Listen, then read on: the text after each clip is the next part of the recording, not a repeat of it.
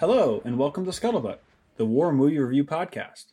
We're happy to have you with us as we take a look at films from the dawn of cinema to today. We aim to provide a raw and unapologetic review of each film's cinematography, historical accuracy, and delivery. In the process of analysis, certain details will be revealed. These spoilers are only divulged to ensure a fair assessment of each film.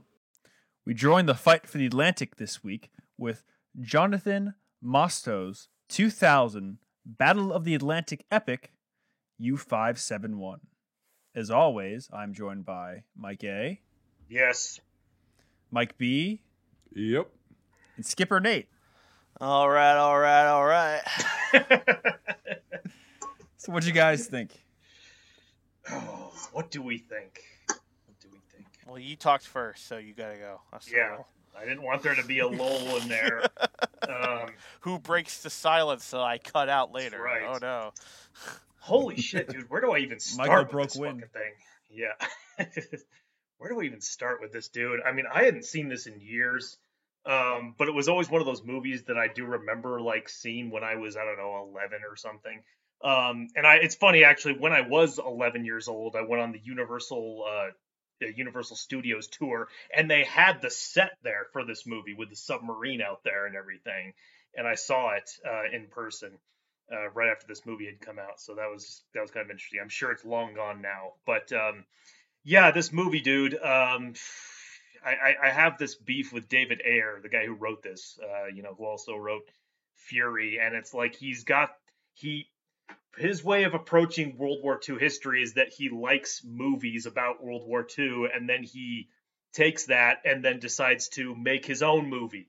You know, it's just fan fiction basically. And uh, that's what this is. Like, this is just fucking Das Boot. You know, it's like he was a fan of the movie Das Boot, obviously. He's, I want to make a Das Boot. So he makes this fucking movie. I don't think he directed it. I think he just wrote it. But then the same thing with Fury, way you know later, is he's I like Saving Private Ryan. I want to make Saving Private Ryan, so he makes Fury, and it's the same thing here. Um, and it's just stupid and bombastic and, and surprisingly boring. This movie is very boring in my opinion. I I uh, didn't remember it being this boring, but it was for me anyway. So that's my opening. This is the first time I saw this movie not on TNT. I didn't know that there's a whole scene in the beginning where they're fucking out Germans. I, I literally every time I've seen this movie, it starts at the fucking port when they're modifying the submarine. So like I I started and I was like, do I have the right movie? Like, what the fuck? So it was interesting from that viewpoint. Um, yeah, it's a movie. Um, You don't say, Brian. yes, I don't know. It's uh, God, everybody's in this. Fucking was it Brian or Bill Paxton? Fucking McConaughey. Uh, the one guy. Fuck it, yeah, I get it wrong, but um, McConaughey. the one guy that got fired from Eyes Wide Shut, who's famous, I forget his name, uh, Harvey Keitel. Like Oh, fucking Yeah. yeah, eh, like he got no, he got fired from Apocalypse Now. he also Eyes Wide Shut.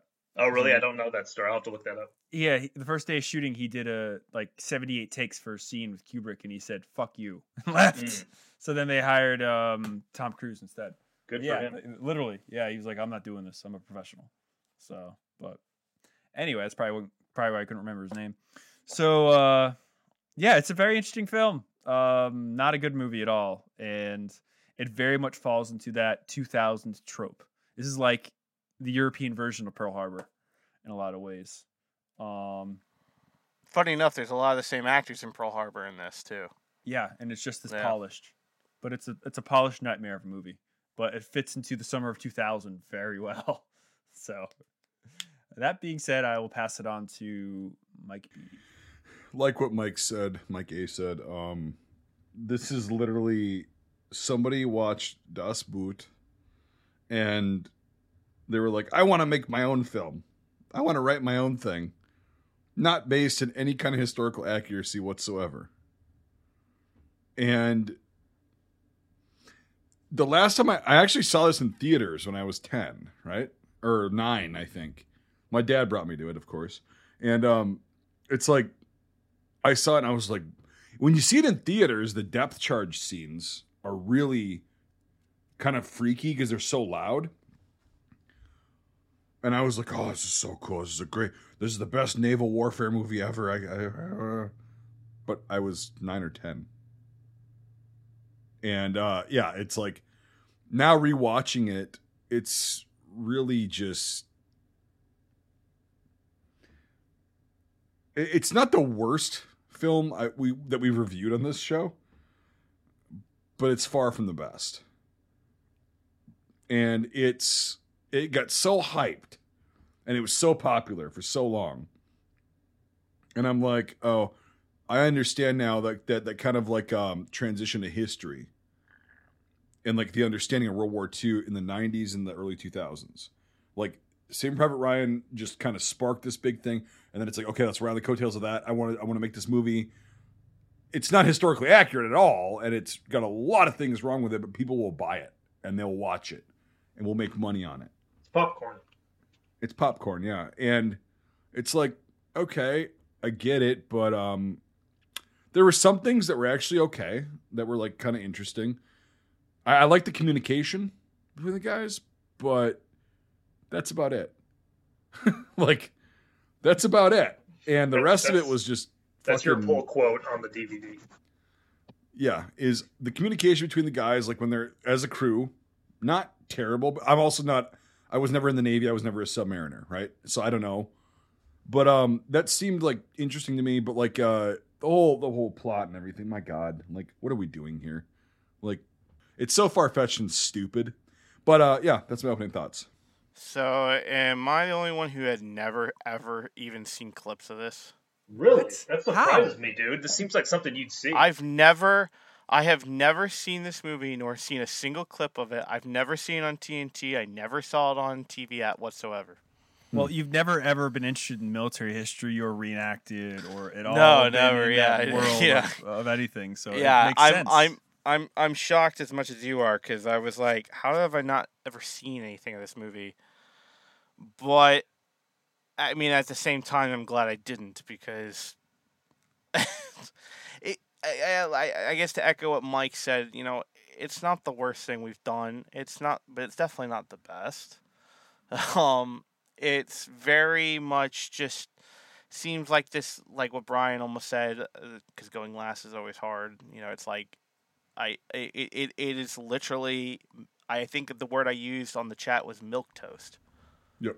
It's just milk toast. It's middle of the road, not great, not horrendous, but not maybe a little bit below the bar of middle. You know, it just it just was just like okay, that's happening. Okay, that's happening.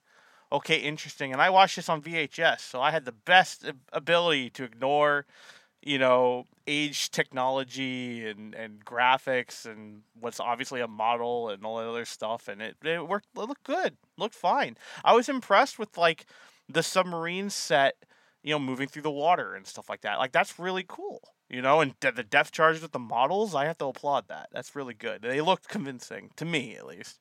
Um, you know, and I, and I have to give it that, but the plot is non-existent for me. I, I don't care about any of it. It's oh interesting, cool. Oh look, there's Lieutenant Spears. Oh look, he drowned immediately.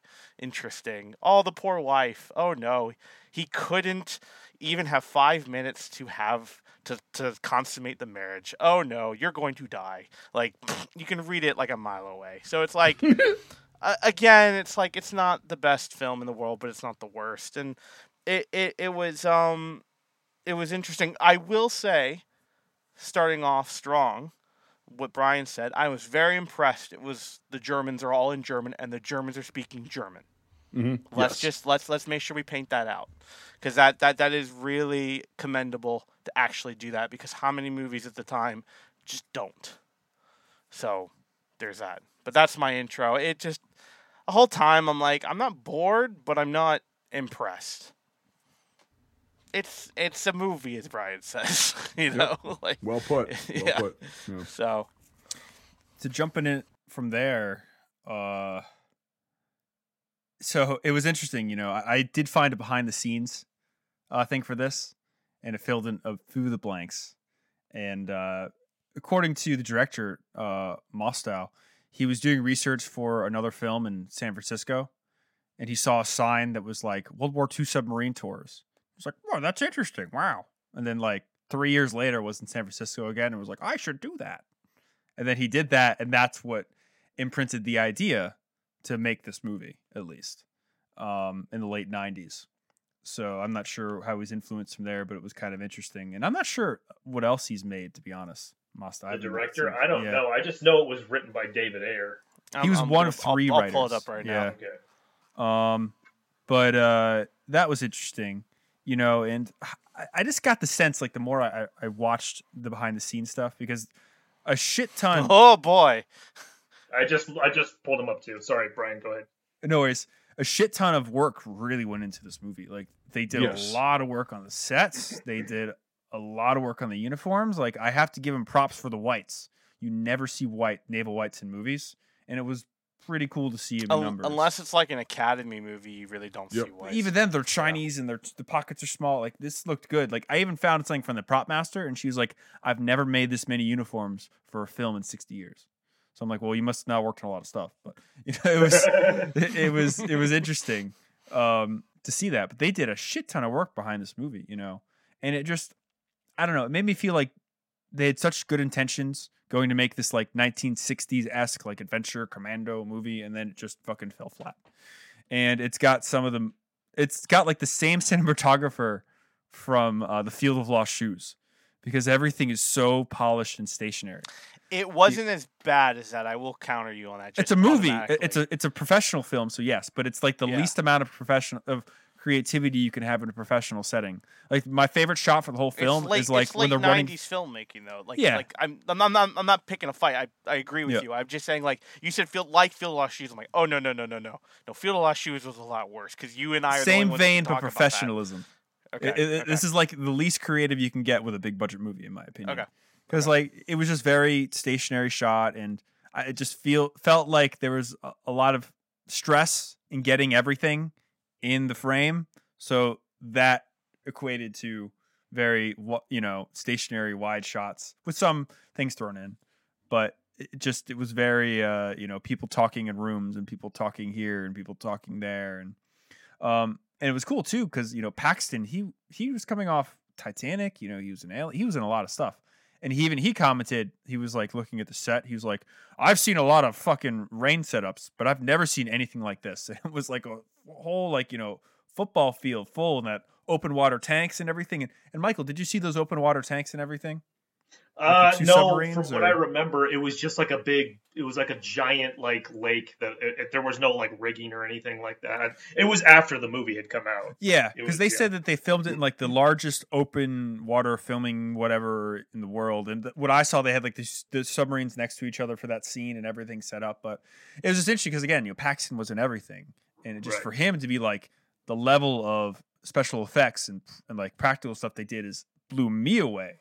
Is just interesting to, to think about because The they rain- built the fucking Titanic like a year before, three years Yeah. before. The ra- So- the rain the rain in that in that the for that thing that was I thought that I was like wow it's really coming down.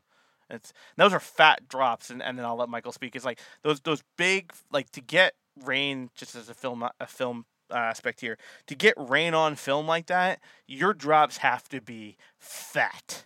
It has to be fat big raindrops and that sucks as an actor because you're just being pelted with these like marble sized raindrops for that stuff to come up on film. So it's it's it's really so when i saw like bill paxton and um i can't remember the, the german's name but the, the he's he's stalingrad 93 guy Yeah, you know yeah. him him getting pelted he's going like this like Thomas "Ah, ah, ah, Yeah. ah," like that like i'm like oh dude i feel that so bad fire Yeah. in your eyes. yeah, yeah, yeah. whenever it rains in movies, it fucking pours. But uh, yeah, uh, Thomas Kretschmann is the actor's name. Thank but you. um, uh, the thing is, though, the funny thing is, is that I completely forgot Bill Paxton was even in this fucking movie because he's not in. He's not in most of it, and he's he's in like the most boring parts of the movie. He's and, very uh, he's very wooden in this too Nice to roll. You don't hire Yeah. Bill Paxton to be like the stoic leader. Like Bill Paxton is great when he's like, you know, kind of, kind of man yeah, like kind of office rocker or like kind of a shady dude. Like that's how th- those are the kind of people you hire Bill Paxton to be, not not this kind of guy. Titanic or aliens? How do i get out of this chicken shit outfit Yeah, yeah yeah. I mean, it's nothing against Bill Paxton because Bill Paxton's great. He's been great in other stuff. It's just like this is not his kind of role. This is kind of miscast for me. Okay, trivia. What small role did Bill Paxton have in a commentary we Small role in a commentary. Uh, I don't know. I mean, I don't know what you mean by that exactly. He wasn't in command. He's not in commando, and we've only done two. So. Oh, okay, I see what you mean. He's commando. He is one of the U.S. Air Force. Oh yeah, he's one of the uh, guys on the traffic sub. controllers. Oh, Yeah. right. We, we, we, we commented on that. That's right. I forgot about yep, that. That's it's Yeah, right. I, yeah. I It's totally like two seconds, but it's funny because he, he's like, you He's know, like, oh no, to- sir, it just went away. That's- that, that- that guy, yeah. You're entering a no-fly zone. You understand? One of the uh, one of the best Paxton roles ever is uh, Predator Two. Have any of you seen Predator Two? Oh, a long time ago. Oh, he's, Nope. he's great in that. Also, um, what I've never seen Predator 2. Predator Two Predator is 1. fucking good. Okay, It's actually I- really good. Yeah. It's fun as fuck, and it knows Mike's that it's making stupid. faces. Yeah, Predator, Predator but they're in Two. an urban jungle, man. it's dude like okay that's another discussion anyway uh, yeah but that was like when he showed up i was like bill paxton's in this i'm like ah, this is not like a paxton role this is kind of yeah go ahead nate I, I, I was just going to comment because I did look it up and you did too, but unfortunately, the director is known for Terminator 3. So, rise which of is, the, I think I think it's probably the worst Terminator movie of the rise whole of the franchise. shit yeah That's the one with the minigun I think so, yeah. and the, the cemetery and everything. Yeah. Yes. Other, other other other things he's done is uh, uh, after uh, U five seven one was Surrogates, The Last Ship, and then he took a big break, and then now he just did one. He just did a TV series last year, so. Um, but yeah, I mean, like, uh, just to comment on like visual effects and stuff. I mean, the models, the explosions in the water. I, I've seen so much worse, so it it really wasn't bad at all. I really liked it. Firing inside the submarine is something else entirely, but I'm sure we'll get. well to we that. should talk about that Uh, but yeah if i was going to say something that i did like in any of the, the shots underwater where you see the depth chart is going off near the sub and the sub is like Yep. quivering like that's really that looks really cool you know Yep.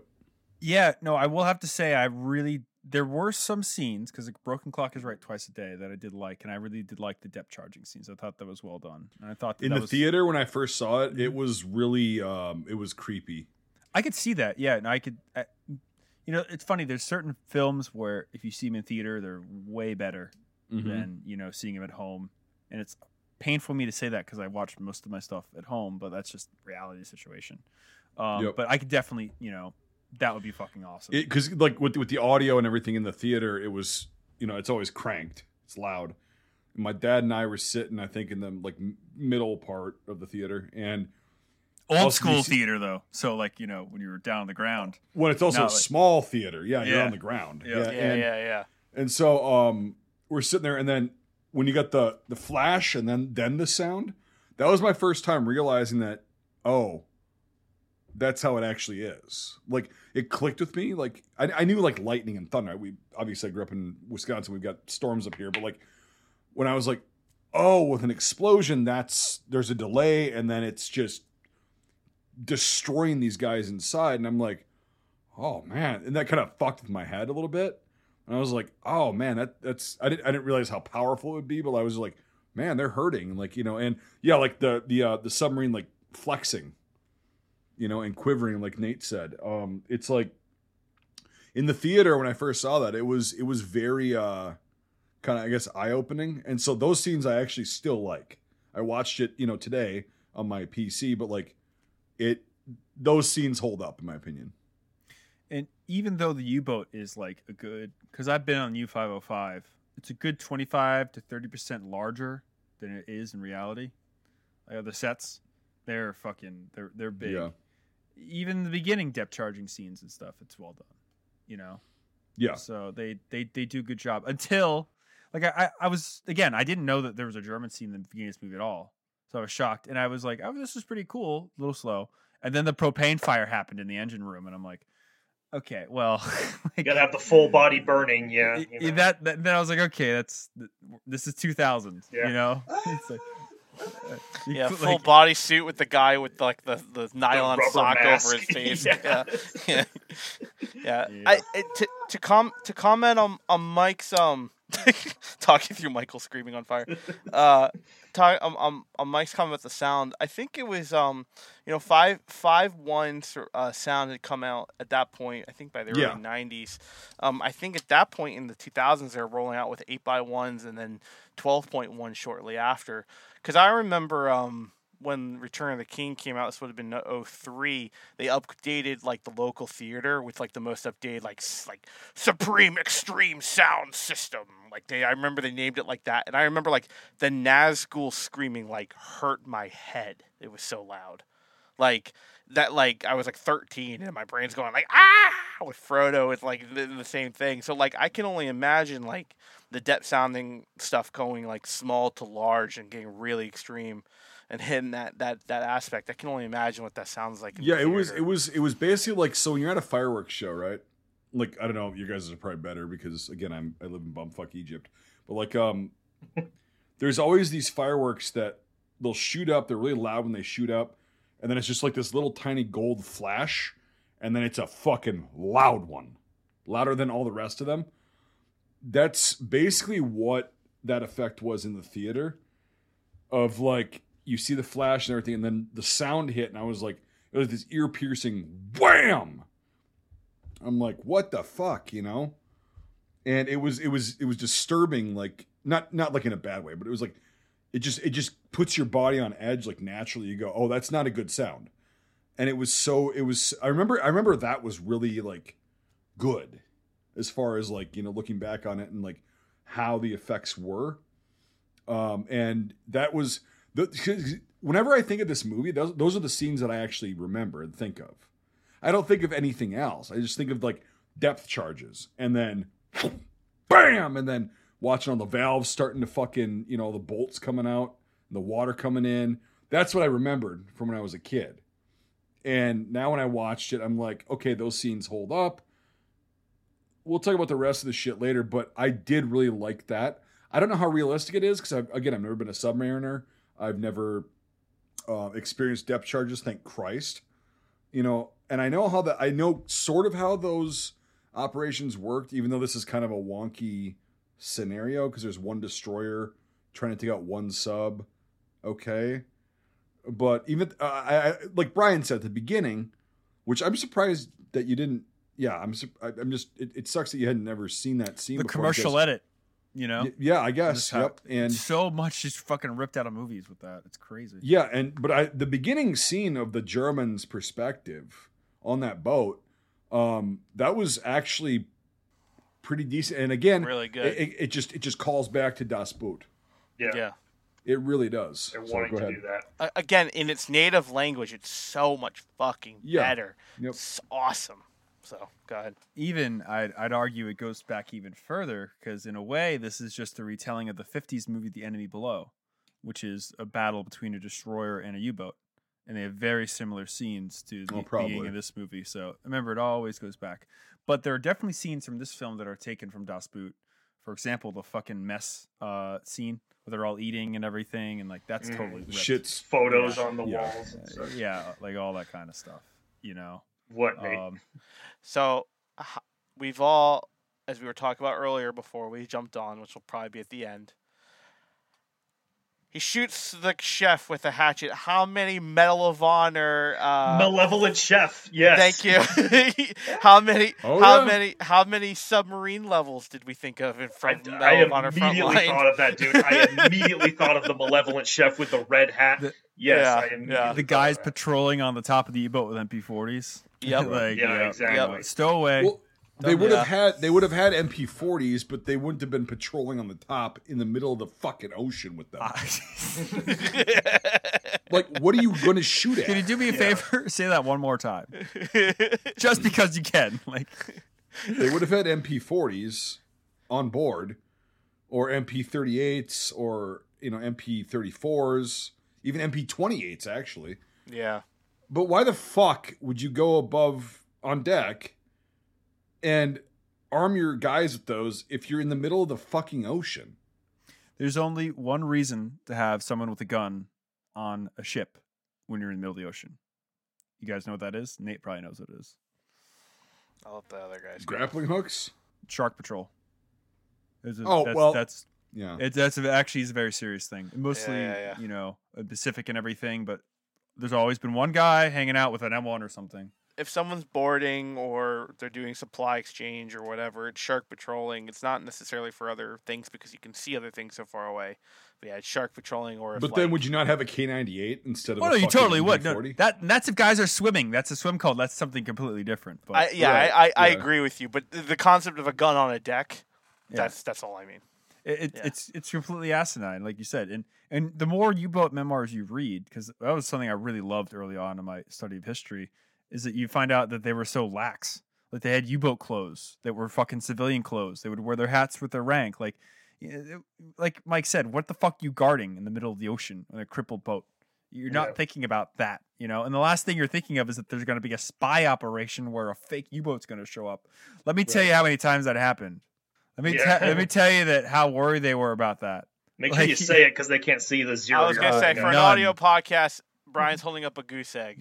Yeah. So, yeah. Well, that's that's that's the funny thing because okay, during the actual like raid scene, um, you know, when they finally like go in there, they're you know they board the the U boat and they're sh- they're dropping grenades into it. They're And shooting. the guy into doesn't speak German for forty goddamn hours. Right. Yeah. That, and, that cut back and forth was so long. Do you know how Yeah. delicate all that shit is?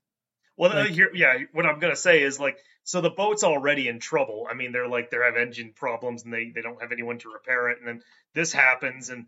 Guys are coming on like in that initial attack. I don't know, like six to ten guys on deck just get shot and die, and then they're like they're they're coming into the conning tower. They're dropping grenades into it, and they're coming in. They're shooting, and some of the Germans are still like holding hiding with pistols and stuff. It's like, give up! Like, what are you doing? What are you defending? You know, Well, like, I'm just gonna I'm just gonna preface this entire because I know what we're getting into, and that's Uh. fine because we need to talk about that, and that's a huge problem I have with this fucking film.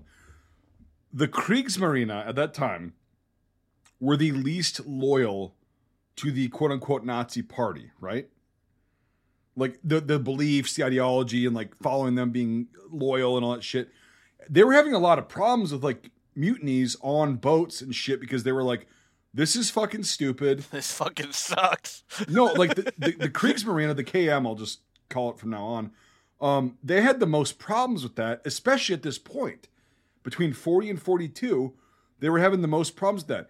Most KM guys who were captured, sailors, uh, were like, okay, cool, it's over. Fine, fuck it. We're done. This is stupid. And there was a lot of, you know, captains of U boats, um, uh, cruisers, destroyers, and everything that were literally saying, we, we need to figure this shit out or we're fucked. Um, our leadership is not really doing well right now. And so they were under a fucking close eye. And so if this would have been historically accurate, instead of Nazis, you know, like right. just, you know, doing that whole trope, it would have been like, oh, okay, fine, fuck it. We're good. yeah, good. that's that's what I would have expected in real life.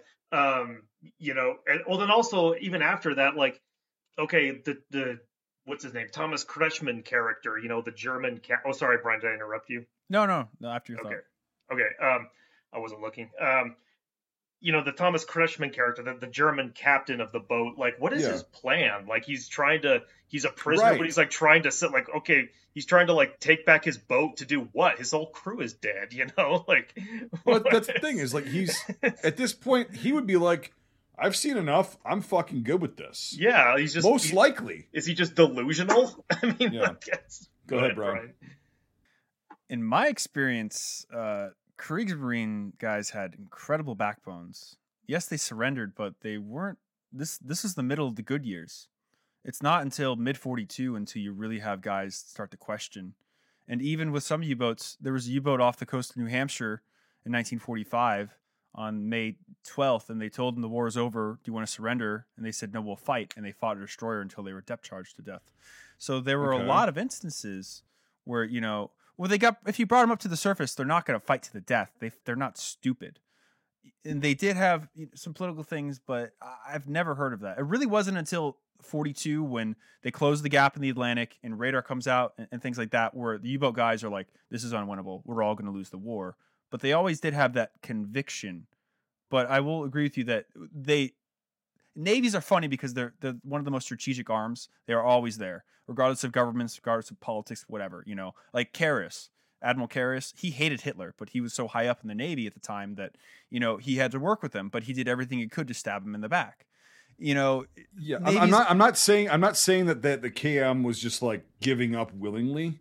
No, they still. There's a difference between having a backbone and also realizing, okay, we're fighting an unwinnable battle.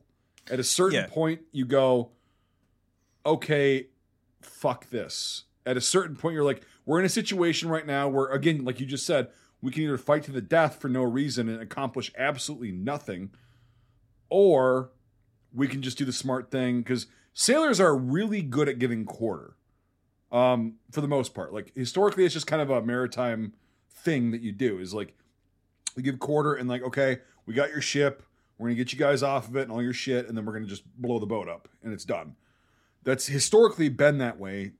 Again i'm i'm talking generally. I'm not talking instances. I'm not talking small little things that happen. I'm talking in general. That's what it seems to be. And it seems like because this this this film takes place in what um something in 1942 42, I think. yeah it was 42 be i just can't remember 42. really. Yep. yeah. So by that point a lot of the cam especially the u-boat commanders who had been fucked up by the british fleet and everything um in the in the atlantic they they they because they started countering them and they were like okay well we don't have any supplies blah blah blah. They started to go okay what the fuck what is the point of this? Like we keep sinking the ships they keep coming back there's more of them. We'll keep doing it of course. We're not just going to be fucking saying oh we're throwing the towel.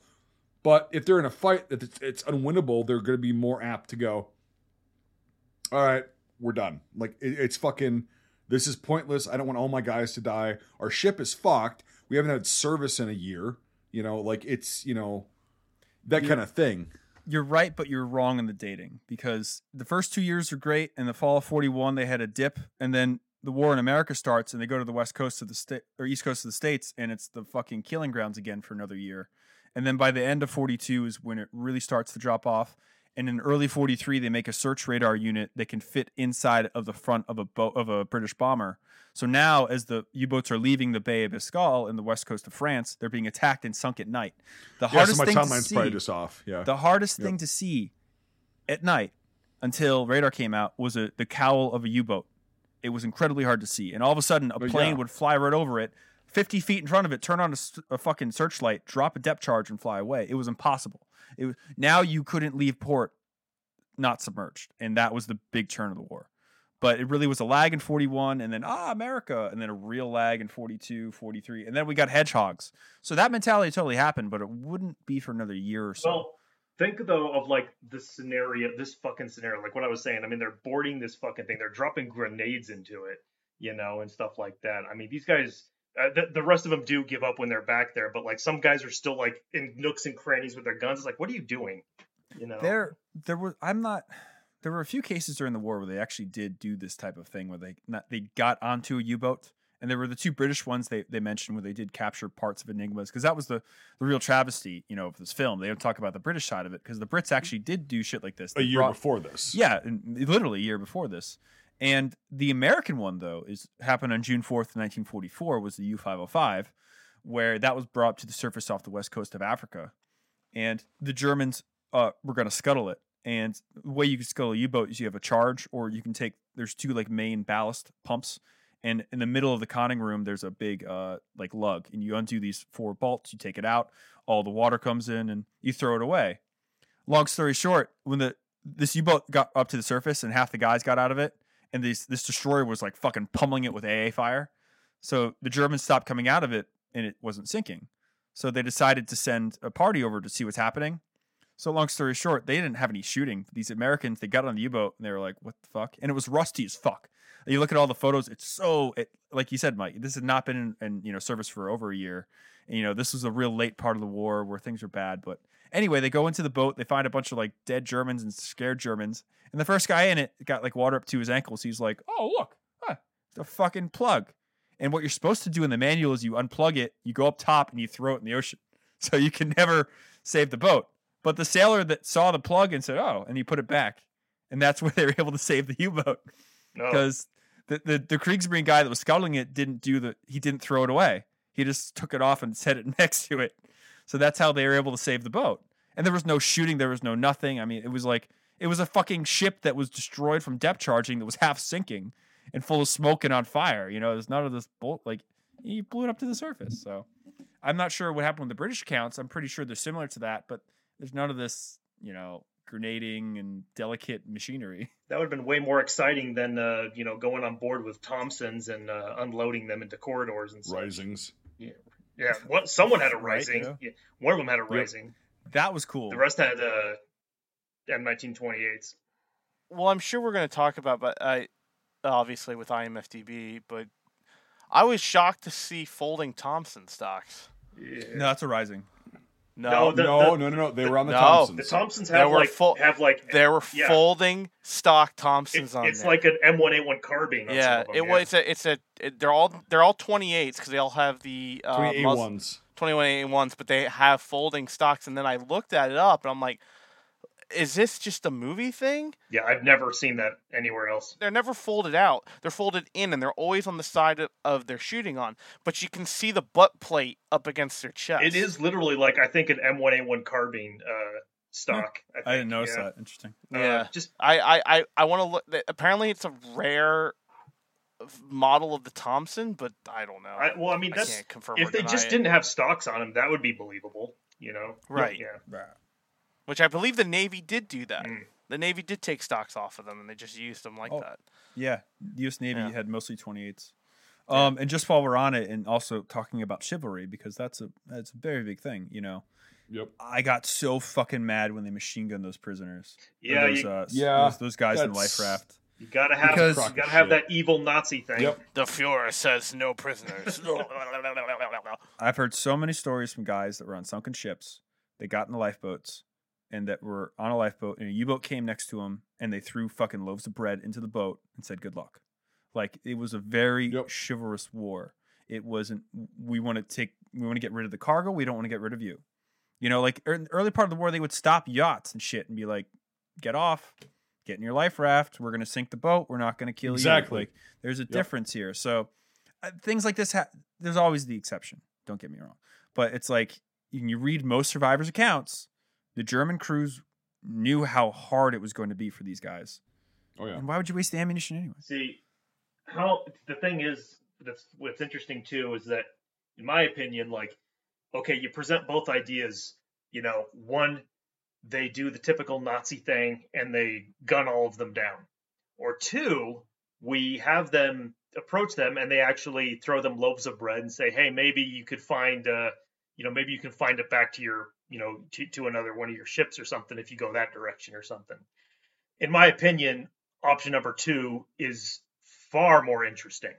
Just Yes. yeah, you know, and it's like if you're going to choose either one, it's like number two all the way. I mean that that's something that's what it's interesting. Not a lot of people think about it. I mean, it's just cliche to do option number one, the one that they went. you with. have a- an ability to show humanity and or growth of a character. And usually sailors show the most because, pun intended and not intended, they're all in the same boat. Like yeah, they literally Correct. like They, they, could know easily be on. They could easily be opposite. and that can easily like- be them. Yeah, Yes. exactly. Yep. And so um that's the thing with sailors. It's it's and kind of like with airmen too. You know, yeah, yeah, yeah. it's like it when when you have the balls to go out and do that. Like yes, being on the ground fighting as infantry or you know combat arms like against each other that takes balls as well. But it's a different kind of. um I think we talked about this Roar One stuff because that's when it started really being apparent Right. and the navy stuff has been around a lot longer but like air force stuff navy stuff you're like okay you're taking a massive risk already just going on this man-made piece of shit that you don't know if it's gonna fucking crash or blow up or sink or you know whatever the case may be we respect each other. And all right fair fight good fight fuck off. Right. you know but it's not like i'm just gonna machine gun a whole fucking boat of survivors from a fucking boat we just sunk. That that that that shit when we get on Das Boot i I have a comment about that too because that's one of the things that i didn't like about that movie. One of the two things. That's it though. But um it's there there was a sense of camaraderie and like yes you know okay we'll treat you with the best that we can. If we have an extra couple loaves of moldy bread, that's all we've got to offer, but we're still going to offer it to you. Best of luck. You know, we, we can't we can't bring you on board. It's not like a well, we can't bring them on board, so let's just fucking gun them all down. Yeah, what's the point of that? What the fuck is the yeah? It's The stupid. ocean will kill them for you. Yeah. Oh fuck yeah, fuck yeah, and you don't have to And I- waste ammo, like Brian they- said. and, and they said and they said like oh they'll, they'll once they the another ship will pick them up and they'll tell us where we are. It's What, like a month from now? Bull. a they week. know where you are. Yeah. Yeah. Dipshit. um, what I was gonna say is like it's funny. It's not even like trying to show anyone as necessarily good or something. It's just something that they did, you know, that that that, that they would do in those situations. Right. And it's like it's not. We're not trying to show you know good or bad here. It's like we're just trying to show what it was, and um, that's what I would have wanted anyway. No, miss miss the mark completely. Yeah, it's written by a bunch of fucking idiots. Most war films are. Yeah, it's just it, it's like you, you- go for the most obvious thing. We're like, really? I mean, ugh, it's just Nazis bad. right, No, they're German sailors. right. That's it. well, They're they're not going to be that fucking contemptuous. right, exactly. Go ahead, Brian. one one thing came up on the behind the scenes from the uh, prop master where she was like we tried to do a very good job at authentically getting uniforms correctly they had like a moon board of all like the german soldier like you know kriegsmarine guys and stuff and she, she was like oh, we had so much fun picking out the naval uniforms for all the characters which i thought was cool and she says at one point the director was like these guys don't look like germans they don't look like germans enough and the prop master Yeah. goes she thought or she goes he thought they should look like SS, and he had no idea that this is actually what German sailors looked like. Yeah, what the Which hell, was dude? inter- well, which props to her because she's like, we did the research. This is what they look like. This is that. And then while he's like, they don't look like Germans. meh." What is It's like you know, he wants a, he wants the stereotypical propaganda image of the Ubermensch. well, he just wanted to make What the guns idiot. of Navarone Right. today, which I, which I would also love to make the guns of Navarone today, but I'm not going to make it like that. Like, you know, again, like, there was so much money and good things that went. They built a fucking real U-boat. Like, you know, So what happened with the fucking U.S. guys? So okay, I want to talk about that because those uniforms that they were wearing, the German ones that the U.S. guys were wearing, Mhm. were all over the place, and they fucking sucked. They weren't. They weren't at all. I, I, at the, I will that was a defend, smattering. I, I will defend this though. If U.S. are wearing a smattering and not organized and all over the place, wouldn't that be more realistic? Because if they're captured uniforms with different stereotypes, Oh no, no I'm not. Ta- I'm not talking about that. I'm not talking about capture uniforms. Even okay. So here's what I wanted to ask you guys. because to me, for, feel like if an enemy is wearing my clothing, it's not going to be 100% correct. No, no, no, no, no. I'm not talking about being. Okay, did, did I misinterpret what you said? I'm talking about. I'm talking about eagles being on the wrong fucking side of the fucking uniform, I noticed that immediately. wearing undershirts with the eagles on the wrong side of the uniform. Uh, a, you wouldn't have a fucking eagle on your undershirt. B, um, they weren't cam. They were all like Afrika Korps uniforms, and okay, so one one one frame of reference could have been that they didn't have enough captured German uniforms, which is bullshit because the Brits had plenty of them. Two, the props department just fucked up or they were rushed on this particular part of the movie. Because the, the actual Germans, like the German sailors, looked fine. They looked good. Okay. I'm talking about the, the uniforms that the American, you know, espionage team, which we'll get into that too. Um, I really liked the rain gear, though. I will say that. no, the rain gear was good, but like I'm Yeah, talking about the actual. Sorry, I'm distracting you. Go ahead. Yeah, no, no. So I just wonder what in the fuck happened there. Because there were so many things that were so wrong. That's like uh, if if if if you were to approach a German U-boat and they actually would have not had to start the shootout right away, and they would have seen that, they'd have been like, "What the fuck is going on here? Like that's not." And also the uniforms themselves, they have brass buttons. I'm like, no, no, no, no, no, no, no, no. That's not how it works. It's it. They're like U.S. brass buttons. It looked like. I don't Some know of the Kriegsmarine from. uniforms did have brass buttons, though. They're dress uniforms, not their combat uniforms. Like the they're so the, the blacks had brass buttons sometimes, but the ones they were wearing were DAK uniform or Afrika Korps like tropical uniforms, right? I I don't know what the fuck they might have just run out of time and had to like rush this part of it. And I mean they covered it up with like leathers and stuff like that, like the the the coats and everything. But I'm like, what happened here in that instance? If you look at it, they strip most of them. They strip most of them off. Like once they got on the boat and everything that happened and all that shit. But like for that few the, the few scenes and everything, it was just like that's so fucking bass backwards and wrong. And it would it doesn't look like a German uniform. Well, it looks like a German uniform, yes, to the untrained eye, but it's really not. I, And I so- think it's what Nate said because all the uniforms came from the same place. So if they'd used the German stuff for the Americans, they would look good. So they obviously didn't do that. So it's got to be for a look. I- I Like, think- they're I- trying to make them yeah. make 'em look That- like that's what, what I German think soldiers happened. might have looked like. You With know, the just brass building- shiny buttons and you yeah, know the all whatever, fucked and- upness. Because to me, when I saw the Americans, I was like, "Oh, it looks like you guys are from fucking Raiders of the Lost Ark." Yeah. And so it's a right, bunch of random yeah, shit the tropical together. uniforms. Yeah, and they they um it just it they, those as far as uniforms are concerned, that was the only time in the film that I was like, that is complete and utter bullshit. And what the fuck happened? Because you you were doing so well so far with the whites and the fucking German uniforms and everything like that. And so it must have been something that like I don't know what the hell happened, but it'd be cool to talk to the um the prop master, the costume designer.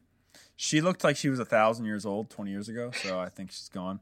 That's why I said it'd be cool, but I didn't Yeah. say it was possible.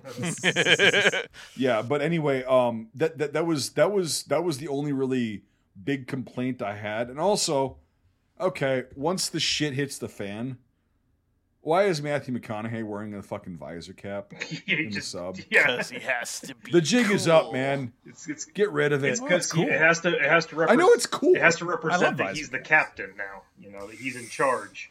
Look at Look me. at me. Yeah. Damn it, Mike. Dang. That I did the same time. jump on that. We, we probably just did the same time. I can't tell you how many times last week. By the way, Mike and Brian, you guys said something exactly at the same time. I did not tweak it at all. You guys both corrected Sean word for word, like at the same time. It was Hillary Clinton that took an RPG. You guys both said that at the exact same time. Brian It was pretty Yep. impressive. Yeah. Yeah, It was that's awesome. But Yeah. Sean and I Well, said like listen, NARP. Like I've same known time. Sean for most of my life, so I have to put him in his fucking place when he's wrong. Goddamn. You know? And vice versa, vice versa. and by proxy, yes, Birch has to do it as well. But fucking, I got to keep that fucker in line. You toe-headed fuck. So. Yeah, you toe-headed. You've never heard that? Like you guys have no, never I've heard, heard that that. I've heard that. I've heard. That. no. no, it's a it's a good one. It's a I- good I, I know one. the man. So. Yeah. Yeah, but like It's funny never when I told him that- You've never We- heard we the keep- toe-headed keep- fuck thing. When I mentioned that to him because we were out like doing stuff, and he was like, "What?" And it, like, I'm- it's like, "Wait, what?" He's like, and now we just call him that on our gaming session. well, like Sean's very funny, yeah. blonde, and that's the thing is like he's a toe-headed fuck. He's a Q-tip. but um, So Do you want to jump into uh, sticker trivia for this week? yeah, yeah, sure. Okay, we can continue another subject. Speaking of Sean's blonde hair, so Uh, the Battle of the Atlantic was fought. It was actually the longest battle of the Second World War, from September 1st, 1939, until um, just after VE Day in May of 1945. Even then, there were some German submarines that didn't get to where they were going until months later. So it was the longest battle of the war. So this week's question is how many U boats did the Germans actually lose over that six year period in the Atlantic and around the world? trying to destroy Allied shipping. The first person that sends the correct number to our Instagram or Facebook pages will get this week's sticker. It's a, yeah, it's a fucking lot. Like that's why it's fascinating. It's it really is. You know, just the, the complexities of these battles and how they were just fought over crazy distances and like you know, you're taking photos in New York City through U-boat lenses. You know? I've seen Yeah. That. yeah. I was just reading a Marine memoir where they were talking about uh, training um, in North Carolina in 41 and 42 before they went to Guadalcanal, talking about how they were really worried about the German U boats sinking all the ships off the coast. And that whenever they did amphibious training, they were worried about getting sunk by a fucking U boat. These guys went to Guadalcanal. like, you know, this is Christmas Yeah, of but they 41. hadn't been there. They hadn't. No, been no, I know, yet. but but um, this is how early in the war this is, and this is this Yeah. is this is off the coast of America. Like again, people don't really realize like how much of a threat early, like you know, yeah. right at a week after Pearl, ships start sinking off of North Well, Carolina. unfortunately, this was not a new thing. for the government, the people that were in the government and the military that were higher ups, because they did the same shit in the First World War. They did the absolute same shit in the First World War with U boats and sinking ships right off the coast. And they sunk troop ships, they sunk supply ships, you know, and everything like that. But it was propagandized to be like, oh, these guys are after coast, we gotta go fight them. And the Germans had said, yeah, we know you're sending supplies to the French and the British. Um, if we catch We'll any it." ship that's in violation of that, Yeah. we're done. And the U.S. is like, okay, fine. And There's yeah, yeah, there well there there's Well- there's a lot of troop like like a lot of stuff for like 29ers like they were shipping off to England for training in 43 uh late 42 early 43 and those guys were so paranoid about U-boats. well, they should have been. Yeah, And and and I believe there was a bunch of troop ships around that time period that sunk and got Yep. really fucked up. Uh the Queen, I think one of the sisters of the Titanic got the troop ship got nailed by a U-boat around that time over because I there's a lot of memoirs of 29 guys talking about it. Uh, there was also speaking on North Carolina because I grew up in that area. The Outer Banks have a lot of old remnants of, of U-boat towers and and watchtowers. Delaware's got a ton. Uh, Eastern Shore of Maryland's got a ton because of the Chesapeake Bay being a huge port part of the you know for Baltimore and and leading up to the north and it's just very interesting to see the remnants of all that stuff still very much around. We at our museum um, we met a veteran once and it was a fascinating story. He was uh, on a ship that was sunk by a u-boat in november of 1944 on the way to europe and his whole regiment i think they had 80% casualties. They all like these guys all died and they got ashore. They were sworn to secrecy. They couldn't tell anybody about this horrible sinking and they were sent to garrison Lorient for the rest of the war.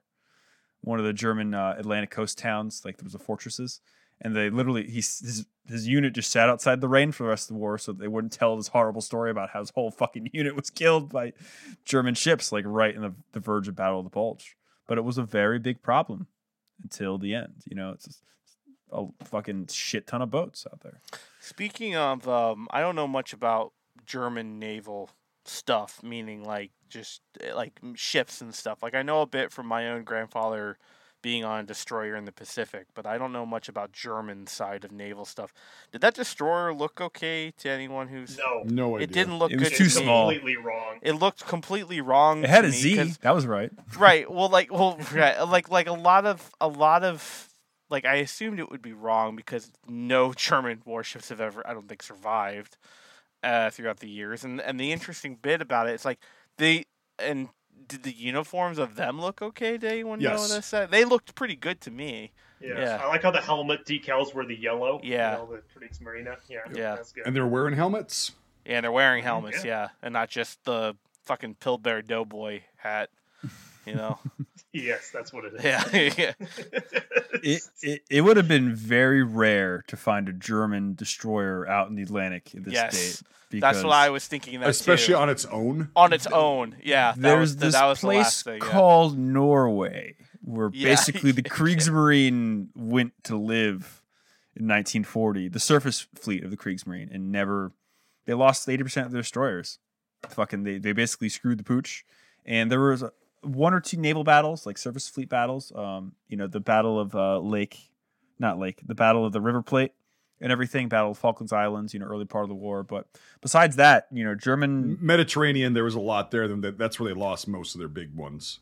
Yeah for like um for the convoy actions to north africa and everything but like the, the german post april of 1940 the kriegsmarine is basically neutered besides their u-boat wing and they're like they have a very big arm uh flight wing where they do like fw200 condors and they're flying like anti convoy operations with these crazy four engine planes but yeah Was that a Messerschmitt like flying scout? What was that? me 200 Okay.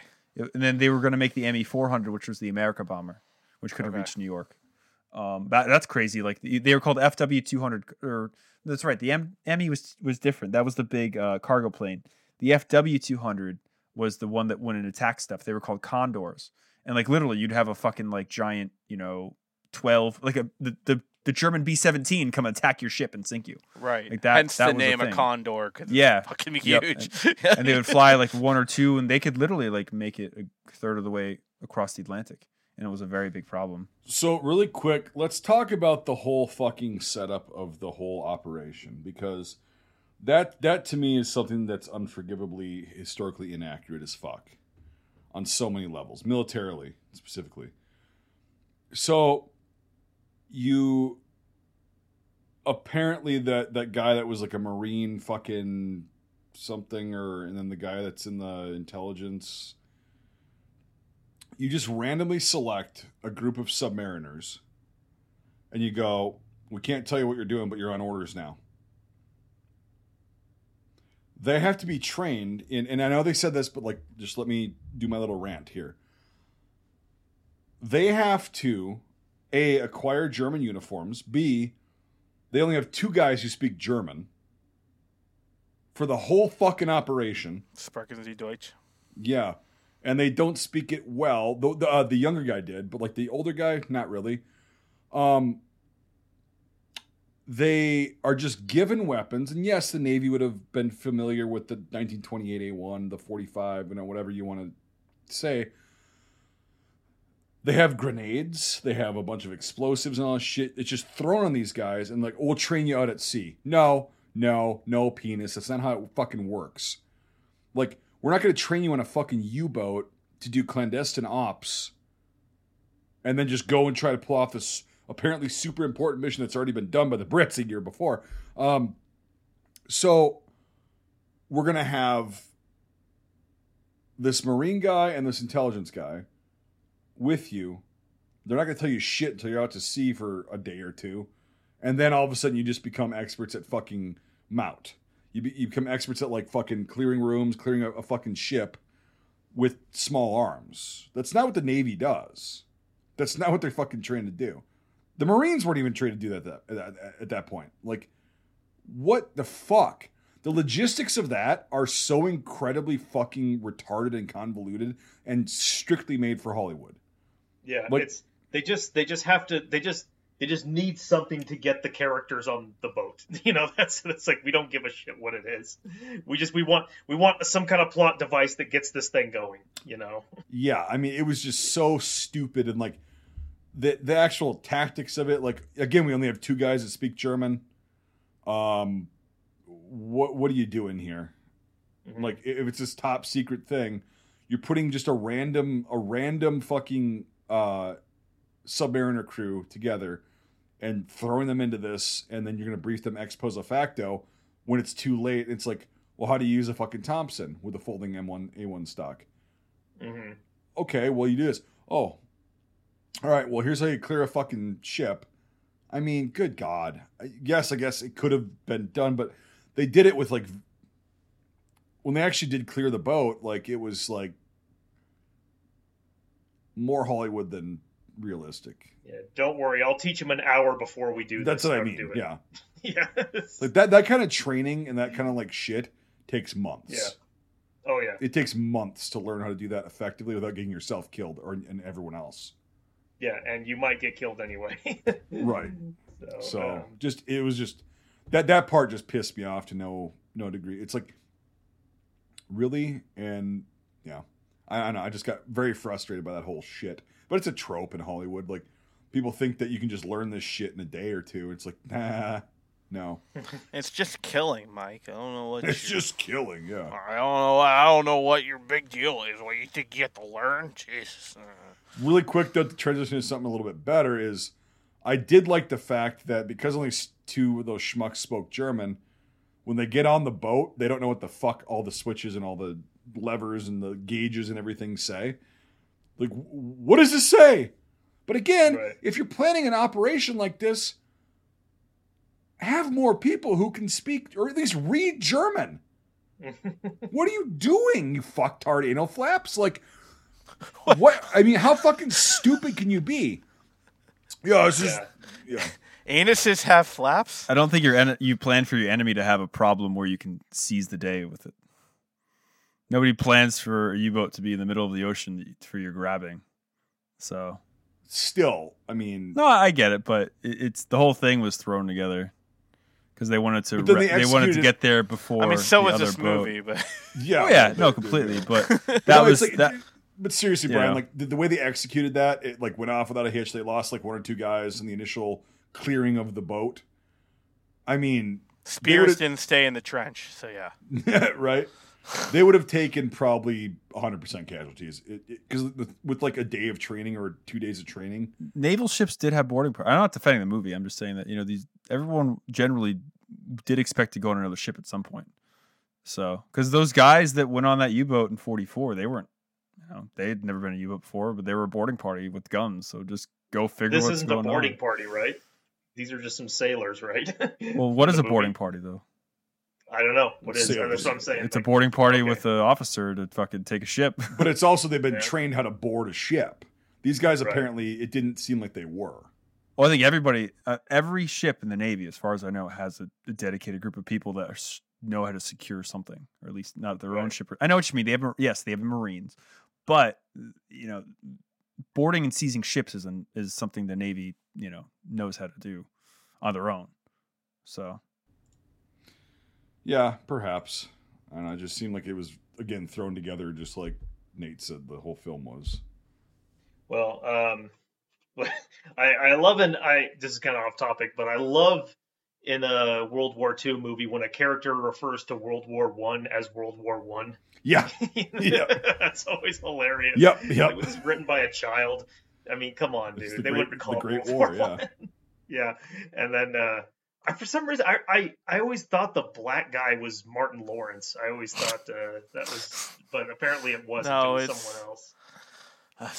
Eh, Looking like Martin Lawrence has nothing to do with race, dude. I mean, if you're gonna look like Martin Lawrence, you're gonna be black. You know, that's one of the things. Okay, you can't argue with that. Yeah. But yeah, I thought he was Martin Lawrence, but no, apparently he isn't. Nate. well, now we know Good luck with that fucker. that's not Martin Lawrence. there we Don't go. Oklahoma this shit, guys. No, we're not. He's just gonna have to Okay. unfuck it. I'm just gonna have to not make it sound so bad. I mean, He looks like Martin Michael's Lawrence. Michael's It's sitting like- behind his TV, and the four black people walk into the room, and he goes, "So you guys all look like Martin Lawrence, but that's not That- the real Martin Lawrence. that That's guy- the real Martin Lawrence." That that guy is that guy's in a lot of stuff even right now. He's like he's uh he's in he's he's in a TV show releasing like right now. Like he's still a mainstream actor. I don't remember his name, but I, I Yeah. will say this about that though is um, a lot of people might be like, "Oh, black people couldn't be in the military." Yes, they could. They could only have certain Right. ratings in the Navy, and he was a cook. Yep, he was a cook, and it, hey man, if your ship is fucked, I mean, you're gonna you're gonna just and you survive. you're another person to help. Yep. It's at the that same- point. Exactly. matter. Yep. same role as uh, Cuba Gooding had in Pearl Harbor. He was a stevedore. Um, I think his last name was Miller. My father actually met a stevedore who was uh, at Pearl Harbor. He was an African American guy on one of the ships, and he was like, "Yep, we got attacked." They they do come up a lot in history, and even there's a very um, not famous, but there's a story on the USS Tang, which was an American submarine that was sunk by its own torpedo, unfortunately. And these guys escaped from it. Um, and like you know they they had to use the Momsen lungs. It's a very long story, but one of those guys was a stevedore who like made it most of the way, and unfortunately he ascended too fast and ha- had Oh, hypoxia. had the bends, yeah. and these Oh. guys they were like we made it to the surface, and then he came up and it was flailing and couldn't save him. But Dead, You- yeah. you know stevedores they come up a lot, even in um, Greyhound. You know that you have a Yep. stevedore with Tom Hanks and everything, and um, it was a very very common thing back then, and it's just nice to see. But it's like you know, uh, Mm-hmm. but I'm glad he survived. And like, yeah, again, like he's a cook, but then now you're just another guy that needs to help us fucking survive. Mhm. The Germans would be like, "Oh yeah, the Schokoladenkinder, yeah." Schokoladenkinder. That's what my grandmother. that's what my grandmother uh, said. They used to call African American. She has this actually amazing story where um, she had she was stuck in the uh, Soviet zone of occupation for a year, and when they finally got all the paperwork ready to go, they just left. And so they went across the border, and they were walking down this road, and there was this truck driving down the road, and they're like, "Uh oh, you know, we don't know exactly where they were and stuff." And it was a truck full of African American soldiers, and they gave them a ride to the next town. So that was my grandmother's first like memory of freedom from the Russians was, you know, fucking deuce and a half full of black guys. So middle Yeah, Austria. no, it was it was cool because it at this point, like in 2000, it- it's not like fucking vape. Um, it's not like overdone, but there was some tropes, and I'm like, come on, you could ju- just fucking had him be one of the sailors, you know, but um, just like there's so many tropes, not just with him, but like everything else. Like the fuck, oh, them Nazis, he- they got a machine gun. Well, no shit, fucker. At least the cyclic rate on that 34 is correct. Yes, it was. Yeah. But also, they're not gonna have a 34 on there when they're fucking submerging. They weren't submerging. They were. they yeah, were but how how yeah, but they had it on there when they were doing the initial scene. They had just they had just surfaced, right? It's like how quickly can you get that fucking mount onto that bar? they? So I actually know about this. In the Actually, top of the conning tower is where all the guns are. Actually, so I know. yeah, that I'm aware, but like how how the fuck do you seal it up because saltwater corrodes shit, Brian? Did you know that? There's a hatch. Yeah, I mean in the in the red room, the first room, you guys. and the at- the attack periscope room is where all the weapons are kept. Yeah, but how did they so get they the bring it 34 up there? from there and, and put it. How did they get Yeah, up there like instantly?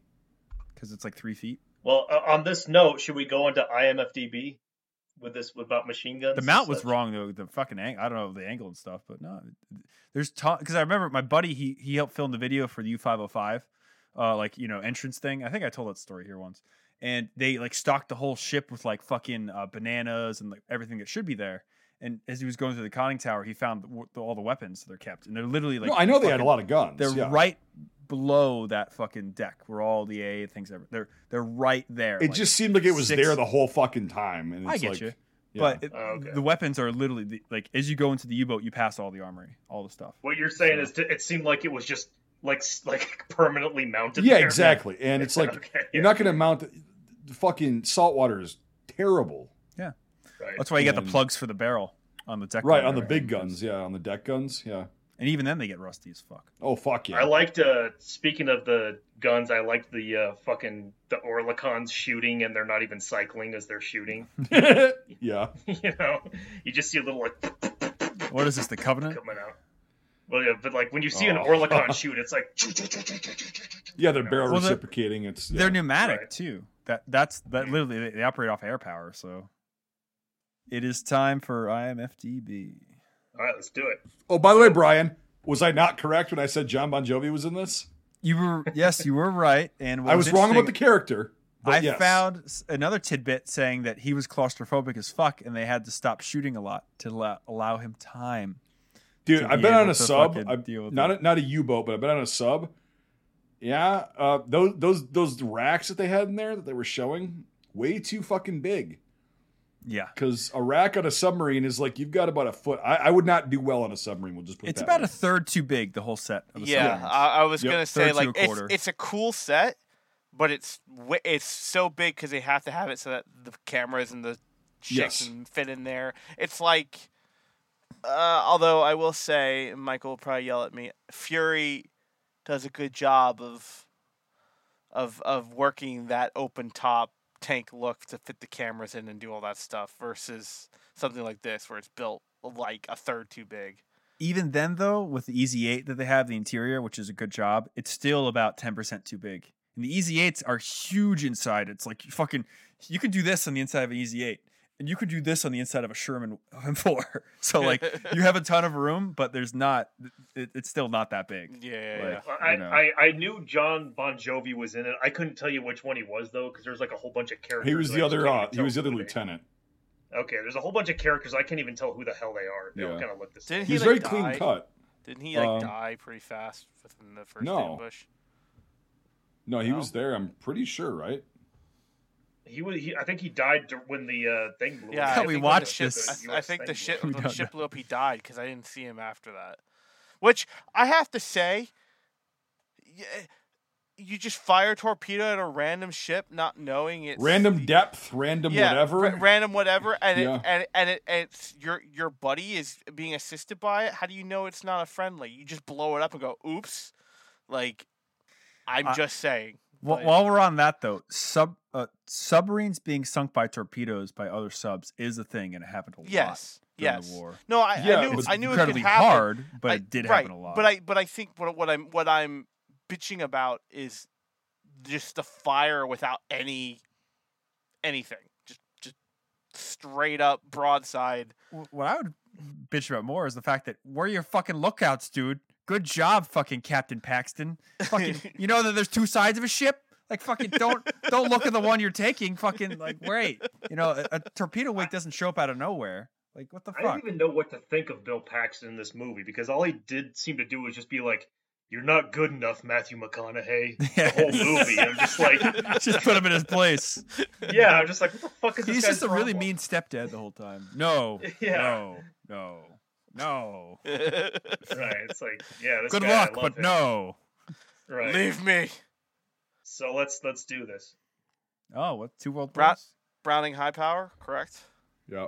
Uh, that's No, a it's Radom, V- actually. Yeah, it's a Yeah. V's thirty five. Yeah, it's a Radom. uh, you can tell from the checkered grips. 1911 A1 for audio, guys. Pew pew. He's so Um, young in this movie. Yep. McConaughey. Yeah. I mean, he'd still been around for a while. He'd already done Amistad. At Well, this he's point, ten. This is and, ten uh, years, a- or not ten years. This is seven years after fucking uh, Dazed Yeah, and Dazed and Confused. Confused. Yeah. Yeah. God, Harvey Keitel just Not who I would like have picked. misfit. Yeah. yeah. Gotta have that old man character though. Yeah. No, the, he he actually played a good chief. Like No, He- no. he, I- did a good job. It just he seems out of place. It, to it me. just seems Yeah. that it just I wouldn't. It's not that he didn't do, do a good job. It's just if you would have told me, I got dip charged in the last war. yeah, if you would have told me like that's in World War that One. he'd be in this movie, I'd be like, no way. It's like bad lieutenant's gonna be on board. like what? Um, Fuck you, Mr. Kubrick. Yeah, that's it right there. yeah. Yeah. So 1928 A1 Thompson with the buttstock removed. Though with a historically hinge. possible, there's no evidence. Yeah, I mean that's fucking. I like that phrase, historically possible. Yeah. That's what I'm gonna say. I mean, it's an from now an interesting concept, but I don't know how it would work very well. Well, the thing is, is that It- it- we can we agree that these guns were made for this movie, Oh yeah, Yes. hundred percent. Yeah. and can Yes, we agree that it's a cool concept? Yes. Yeah. And Sure. usually, cool concept guns made for movies that are props get used again, and I've never seen this anywhere. Mm, So it's like a lot of work for no gain, for no historical value that was Huh. never used again. Like So- it's just Interesting. enlarge that, please. So it enhance. looks, li- it looks like they, Brian. Look, it looks like they Yeah, see, they put the over. um. Looks like they drilled the back. through and through the back. but there's that little But piece. wouldn't that but wouldn't that get in the way of the buffer pad? Yes, Wouldn't that wouldn't Yeah, that it would. completely like Yep, not make because that obsolete? You're, you're peeling off the little recess that also locks in the lower. Yeah, yeah, because you're because because I I thought it looked like he. It looks like they put the the bolt through the that little recess that locks the lower. unless the they upper. made uh, unless they made it so that it goes through that little detent and they got rid of the spring catch piece and they just drilled a hole through it and they made that the actual mount for the, r- the Yeah. rear. I have a feeling that stock would uh, obscure the rear sight. You know that uh, that folding. Um, Palladino. let me see if Well, I'm just get. That's what I'm saying. I'm Yeah, guessing yeah, yeah, because yeah, like Oh, it's in I the love way. that cuts. Well, I'm I'm trying to I'm just trying to find a good picture of it, but it's not. There's no like up and ready like picture of it. No, it was it, it. Well, Nathan, go email the prop master and ask him if it's an STG 44 or an MP 43. Oh, bro, are we gonna throw down? Because I'll, I'll No. throw down. Well, I, I think that's the other way to solve this because this has never been used in anything else, and there's really no good photos of it. That looks like it could even be a fucking like. that looks uh, like a Photoshop. To Yeah. Oh, of course Yeah. it is. Yeah. Yeah, No, I know that photo that they use. I've seen that photo, that specific one. yeah. Because the lighting of the buttstock doesn't match the And lighting. I of the made rest it. Of at that point, you just Um, might as well not have a fucking stock on the goddamn thing. I love we the That's what about I'm saying. Like Yeah. I've seen photos of guys like in tanks and stuff that they just don't have the stocks on them Yeah, at it's a button. It literally takes it, it. It takes less time to take the stock off than it does to fold out that fucking thing. Yeah, I don't know. because and not And once none of the guns I, are cocked too. and and not once did I ever see. Um, you're right. Yeah, that too, Brian. None of the guns are cocked. Um, and not once did I see the. They were the- cocked. not well, not, that- here. That Out one's there. forward. Yeah, but he might have been out of ammo. But like the rest of them that I've seen are cocked. Like that, that, one, is that one's Okay. cocked. Yeah. Um, but but my point is, is that I never once saw the stock folded out either. So It must mean it didn't work. Oh, interesting. You don't really see blue muzzle flashes anymore. That was kind of a thing you saw in movies, you know. But you Uh, We see the one good muzzle uh, flash shot up above. Great. So M1A1, when did that come out? September. forty. Oh, the M1 came out in September 42. Yeah, I don't know when the A1 exactly came out. I think I think forty-two later. and forty-three. 43. So it's a little early for that to be appearing. Little early. Not that it wouldn't have been, but but but The to, M1, but to, to my yes, the M1. The, my understanding is that the Navy liked 28s due to the cyclic rate, and they like and 28s were also already really much Yeah. there. And I believe who I norm I think what normally got the new stuff was the Army, Yep. And I believe the Marines and Navy normally had the late. They didn't really Oh, yeah, it's the after- much yeah. later. With The the You're Navy just- bought a stuff. shit ton of 1928s in the 20s. You're and just the afterbirth, Eli. they have a you can find US Navy stamp 28s a lot. They're actually one of the more common ones because they bought so many of them. So the Reising, that was a good fucking touch. Very That's Navy because the Navy Yep. got a ton of them early in 42. And it's cool it's a paratrooper model as well, the 55 versus for sure. 50. Folding stock. Yeah. Yep. The Yeah, no, funny that- thing Yep. Go ahead. um, oh, his fucking uniform is so bad. so Yeah, that looks like something from yeah, like Starship Raiders of the Troopers. Ark. Yeah. from what an American would think that the Germans would wear. Right. Um, Yeah.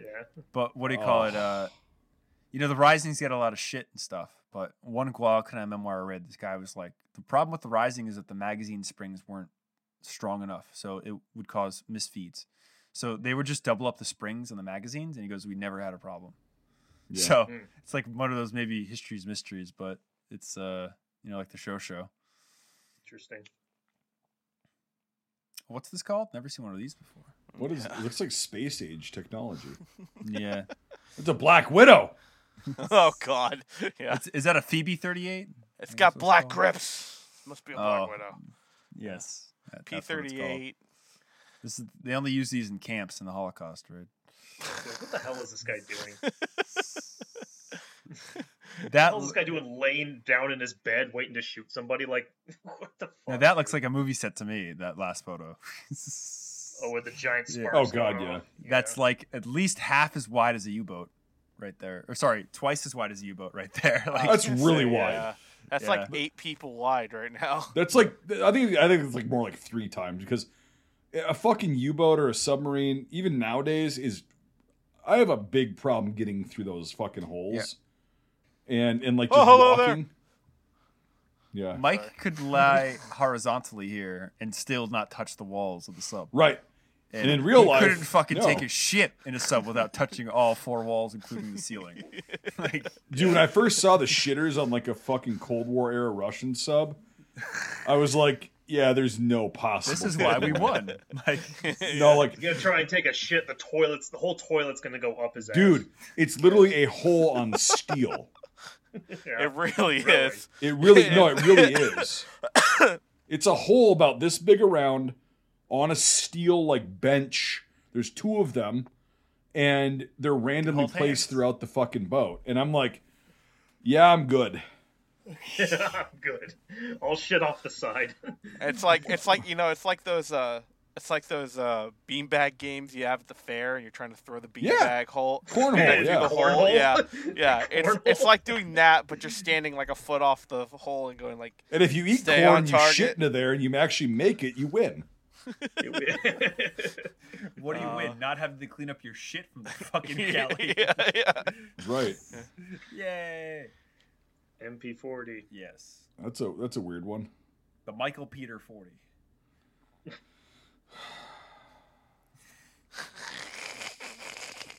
I heard the Germans used to prefer to use these to protect the U-boats in the middle of the Atlantic. Yeah, and because stand guard on deck range. all night. Every Dude, time back they, uh, and forth. Yeah, Real talk though, a lot of the Germans had MP twenty eight twos and MP uh, some of them had MP thirty fours, like the Yeah, I'm yeah, sorry, yeah, the sailors, Yeah. because they're That more would've been a cool reliable. touch. Yeah. Yeah. That Yep. would have been a cool touch. Never seen that. Well, like, Yeah. well, like, Well, um, yeah, you have. I, I, what? The Dirty Dozen Strikes Again, or the second one. I didn't know Oh, that counted as a movie. We're not talking about Dune Troopers here, okay? Like, dude, true. Thanks for jogging my memory. Um, Oh yeah, we're in the Austrian fucking.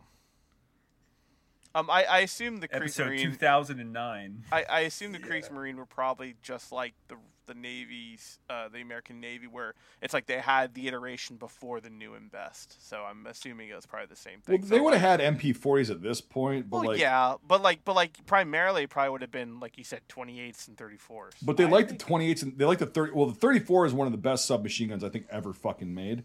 Mhm. Um, and they liked them a lot. So the SS, that was the problem, and they were really expensive. But they had a lot of 28s, from what I understand, because there's just a Lanchester that was modified a little bit. And yeah, so from what I understand, they got K98s, of course, and uh, they made them specifically for the Kriegsmarine, and they had P38s. only cost shit you like- four thousand dollars in a boomer soul. So you know uh, For the M stamp. Add a zero to that what? to your your estimated 40? price. Oh yeah. Oh wow. Jeez. Oh god, yeah. Oh, oh fuck yeah. Ugh. Yep. Uh, I was happy to see a 34, not a 42. Thank God. Me too. Yep. Even though And it's then- wrong, they should have a 42. Mm, no, don't you gaslight me. it's a 34. Although, and uh, but uh, uh, Nice It was- Should have been a fucking yeah, exactly. It should have been an MG13. Front side is down. What? Uh, No, no, no. Front side's up, right here. oh, it's up. Okay, it just sorry. blends But- in with the jacket. Yeah. But nice Yeah. blanks though. Love it. At least they're not plastic blanks. the crimped. And when he shoots, he goes like. They They look like 8 millimeter too, actually, so it's not so. Are you okay? That are you sure? Like that rate of fire seemed slow to me. That's No, not that- that's a no, 34. that's, that's a 34. 34.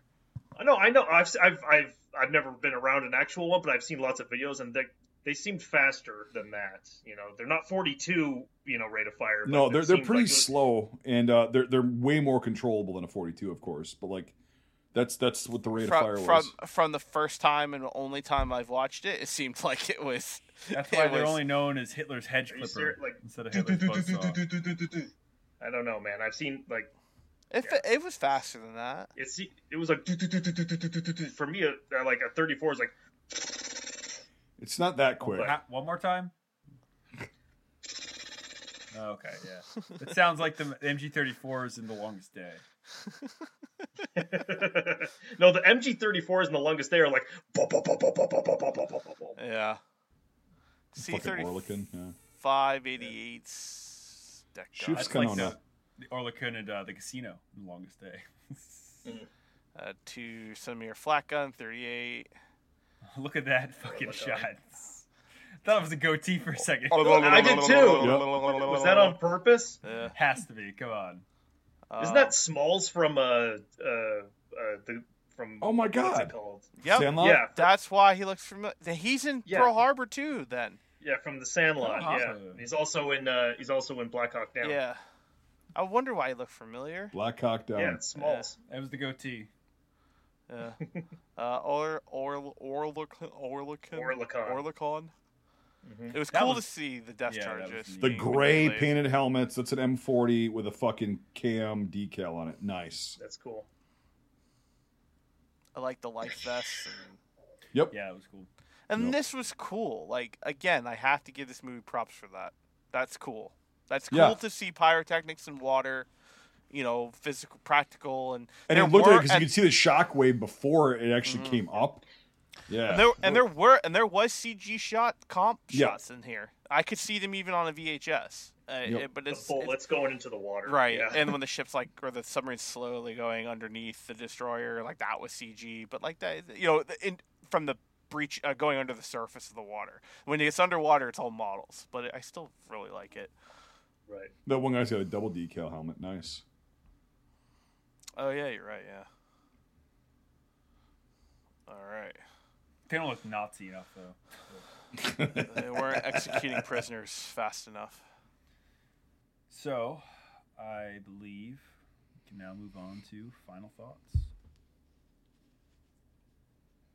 So, who wants to go Hmm. first? Uh, Nate goes first. He was the last to go first.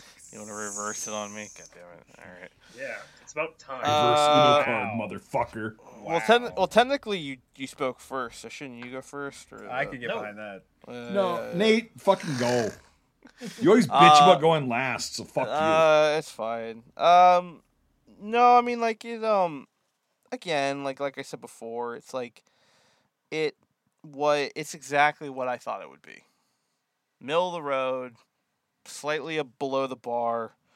Uh, war movie from their early aughts. However, I think you know actually finally watching it. Uh, after being told for years how bad it is, it wasn't as bad as I thought it was going to be. Honestly, um, but there are some things that I don't like about it.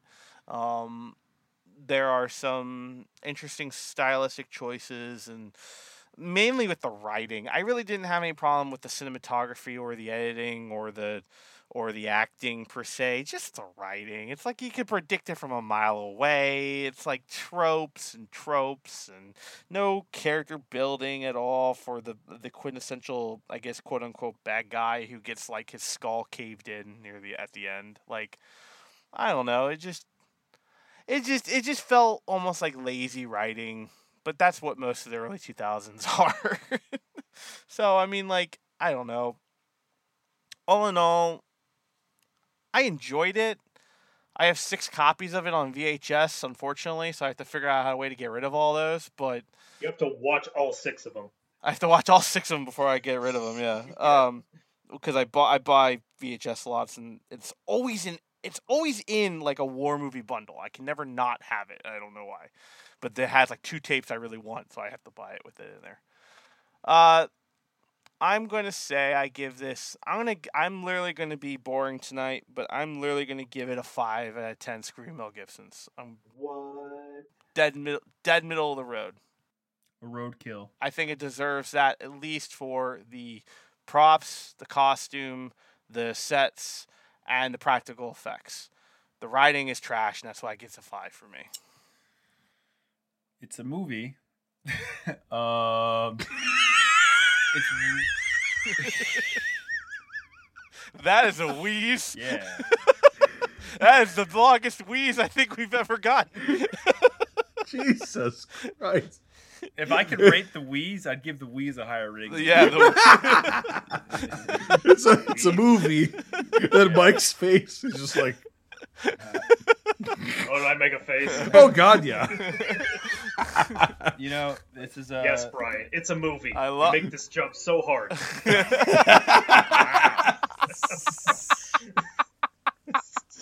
oh, that was worth it just for the wheeze. I'm gonna keep that wheeze on record forever. Oh, that was great. oh fuck. this really is a product of its time. It reminds me a lot of Pearl Harbor and a lot of the films that came out right around 2000 that were like just a little out there, way too polished and just bombastic. You know, it's just got a lot of things thrown together and it's trying to be a film that it can't be a 1960s adventure movie, but it's just done so poorly and it's just sad. So much was thrown at this, and it could have been something interesting, but it's not. So, that being said, I will give this a 4 out of 10. I believe this is worth watching because it's notorious for how bad it is. So, just watch it to get it out of the way so that you could say, I've watched it. Don't be like Nate and like make it to your 30s and like have not watched this movie. I think that's why I'm not so angry about it because to me it's just like, oh, that was interesting, but I'll never watch that again. So it's Uh, like it's like know. not seeing Forrest Gump. It's like, wait, what? That's that's strange, but okay. like you know, I I've never seen a single like I said in the beginning. I never saw a single clip of it. Never saw it on TV. Never even heard of it until we did this pod. We started this podcast. and You guys were always like, "Oh, have you ever seen U five seven one?" I'm like, "No." You're like, "That's terrible. Don't ever fucking see it. It's the worst horrible movie ever." yet you own all of the VHS. Yet I own- You own more VHS tapes than people in this podcast Probably of a movie you've anyone never seen before. That Larry King loved, by the way. Recommended by Larry King. Yes. Um, you probably own more copies Ripping than any end. person. Mr. Burns, yeah. Listen, if it's good enough for Larry, it's good Mr. enough for me. So, yes, Excellent. excellent. but uh no, it's um there's something missing from this movie. It's too polished. It's uh it's worth a watch because of how strange it is. And I'll end it with this. Why is there a fucking Zeltbahn on a fucking U-boat? An Italian one. Yeah, at that like what the fuck? Like, yeah, I thought that was weird. I love it. I love fucking Yeah. Tony Donatello as well, but like, why? So it's Yep. just a watch it and laugh. You got you got to give it the most decimal thing ever for Sean. To do a roundhouse fart. yeah.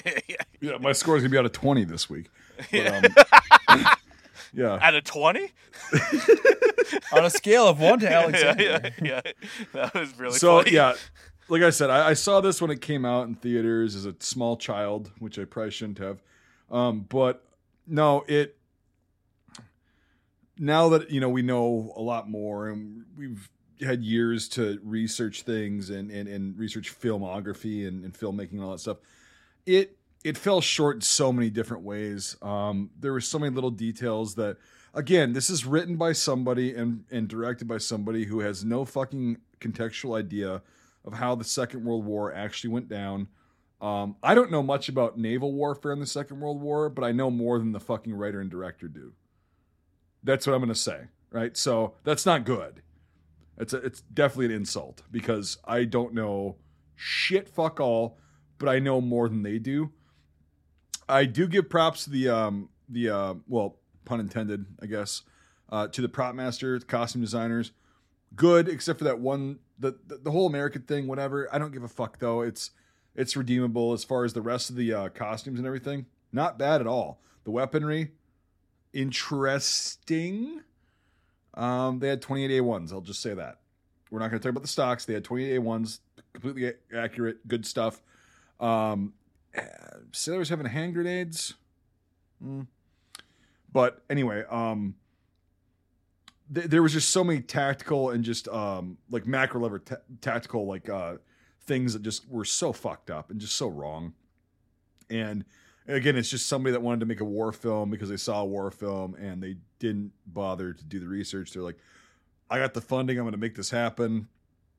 So many things fell short on this one and um there but again there were good scenes like the depth charge scenes yes um the actual like for you know the communication between the crew or among the crew rather that was cool. I liked seeing that. It's i don't know whether it's accurate or not because again i don't know much about naval warfare but it seemed like everybody was in their place. They knew what they were doing. Things got fucked up. They rectified that blah blah blah. Um but the whole plot of just like this massive like battle royale with this German destroyer when your boat's about half strength at tops. I mean, what? A, come on, like let's go down to the bottom of the ocean until bolts are cracking. Come on, it's just it's it's made to be a movie. It is entertaining for people who have no fucking idea about the historical context. I will say that because when I was a kid, it was entertaining as shit. But it, it's it's hard to enjoy it as an adult now. It's a lot like butt sex. You know, you have it as a kid and you don't enjoy it when you're an adult. Fucking crap. So basically, now seeing it, you know, as an adult who has a little bit more um, context, it's really hard to just get into it because it's so tropey. It's just so fucking boring. It tries to be like like Brian said, it tries to be a '60s adventure movie, and it just is not. Um, not unwatchable. It's not the most terrible thing in the world. I, I I'm gonna give this a four seven. All right, that leaves me. Um, it's- you know, I I don't know. If it, it's funny. This kind of seems to fall into this category of like dad war movies. You know, um, we could do. I like love you, whole- son. No, yeah, but just like movies that like you know your dad is gonna rent. You know, at some point, like this and Braveheart and uh, Wind Talkers and shit. Like, um, American Patriot. yeah, yeah. It's Or like Patriot, sorry. Right. American The- Patriot. the uh, Jesus. American Patriot. Bri- Brian's tired. We're just we're just Okay. fucking Nate hard tonight. Like Yeah, we're just really fucking him hard. Stop. Gandhi. no, Go come on. All right, all right. Mike, go ahead. Sorry. Okay. Um, anyway. Um, fucking, fucking. Anyway. Fucking sick Larry King is. wow. gonna have to Just have my review be that. you know? That's what I'd call. He's he's literally a fucking. He uh, was. He was. He's dead now. Oh well, he's got his legacy, which He f- you know Yeah. He reviewed this movie and liked it, so he'll live on. the Crypt Keeper is long gone. that man was 95 years old for the last millennia. Well, his fucking skull looked like those aliens on. I think he's still alive, or is he dead? Actually, No, he's dead. oh, he's been He dead is? for a while. Yeah. He's oh been god. dead yeah. for like Yeah. five or six years now. Yeah. Really? Wow. I've been living in a world I thought he was still alive. He might he might have died in like COVID, uh, height of COVID or something. I can't remember. Well, that's one good thing Wow. that came out of that. Fucking Larry I mean, the man, the, the man, the man was literally a hundred for like since the eighties. Yeah. Oh god. I Yeah. just So, looked him yeah. up. He died at age 87. When? So, uh, 2021. Okay. What time? I don't know. Well, okay. Let, don't let's let, let's let's let Mike get his fucking. yeah, here's my. Oh okay. god, that that derailed so hard. Oh Christ. So yeah, it's a dad war movie, and uh, um, so and it just sucks. Um, it just sucks. Uh, I um, yeah, like I say, you know, it's clearly someone is wanting to do Das Boot, which is a much superior movie, and it's like, why don't you just watch that instead? Um, but uh, and you know, it, it's so funny. This movie, when I was watching this movie too, it was I was thinking, I started to think about stuff because I know uh, when they make Star Trek and like Star Wars, they have someone there to throw in a whole bunch of techno babble that doesn't really mean anything.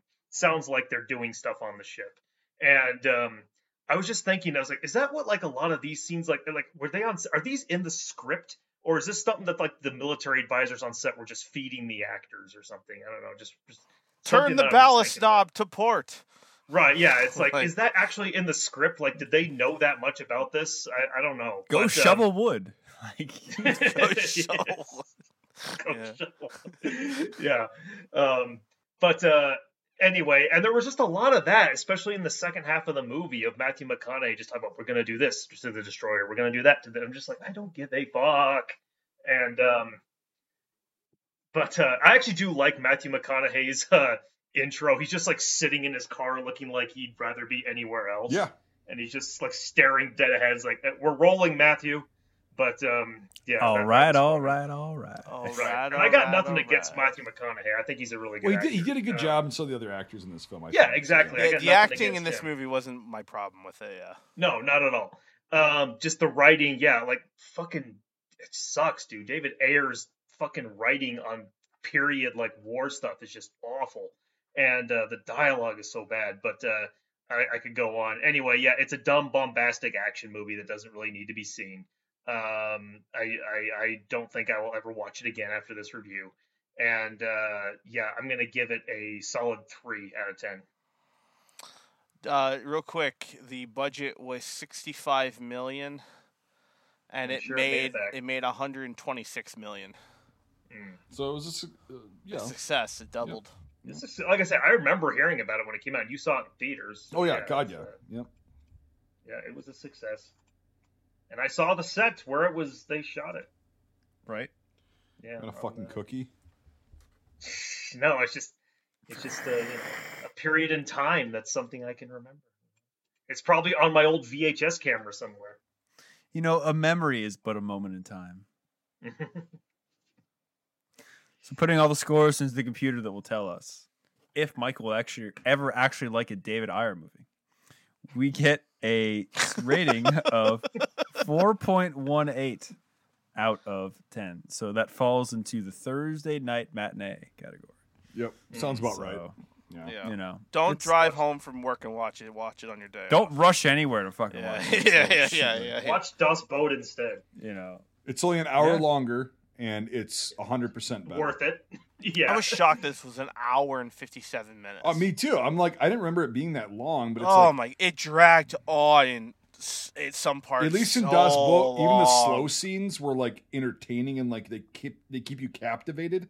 This Yeah, one's just all a, interesting. it's like a, a like you said, it's a milk toast, lukewarm, So- like watered down version of Das Boot. And I was So- waiting for a fucking like you know Cheez It commercial from 2004 right. or like you know something else So- like because of you know, TNT. an Obama campaign ad. So like I don't know, like you know, back in the day before you could stream stuff, they would actually cut out half the movie and put ads into it. Oh yeah. and Yeah, you know, like that. Because I realize now that people actually might not have experienced that if they had actual cable television. Like you know, you literally like lose a quarter of the movie. So, so you know what's funny? I kept having like parts where I'm like, God damn, like when is this over? You know, like eh, like some parts were interesting, but like some lulls, I'm just like, oh my god, I don't care. How much do I have left? And I would hit the pause button on the VCR, and I go, oh wait, I don't have a progress bar. Nope. yeah, you. Yeah, that doesn't. That I'm didn't like, exist back oh then. Oh no! I'm like, I don't know how much longer this is. And then I then I went and then I saw I was like, okay, hit the pause button. So from when I started the tape, it was it says I have 57 minutes. Okay, so I look, I have to pick up the cassette cover. I have to look at the back and go, okay, it's an hour and 57 minutes on the back of the thing. I had to minus 53 minutes and say, okay, I have like an hour left. Like A local how- man does math. More at six. I had to like yeah, and I was just like I was just like, oh my god, like like I haven't had to do that in twenty years. You Local know, Maryland oh man does math for the first time in 20 years. Brain explodes. Brian Brian had a really quick way to joke. It was like a couple of it. He's like, local man finds out basic cable still exists or something like that. It fucking made me laugh. yeah, Like, because you were like, news. I don't watch the news, and it's like, wow. Well, there's these things that happen over the course of a day, and then people record those events, and then the ones that are most noteworthy happen to end up on your fucking television screen. That was the same episode I said TiVo instead of DVR because I couldn't remember what DVR was. And Michael's like, "You mean DVR?" And I'm like, "Oh right, not a TiVo. Yeah. It's not 1995 or whatever the hell TiVo came out." Yeah, yeah. TiVo, I think, came out in like 2003 or something like that. No, like 90, like 99. serious? it Hold was on, really expensive hold for a on. while. Here's your education, people. Hold on, TiVo.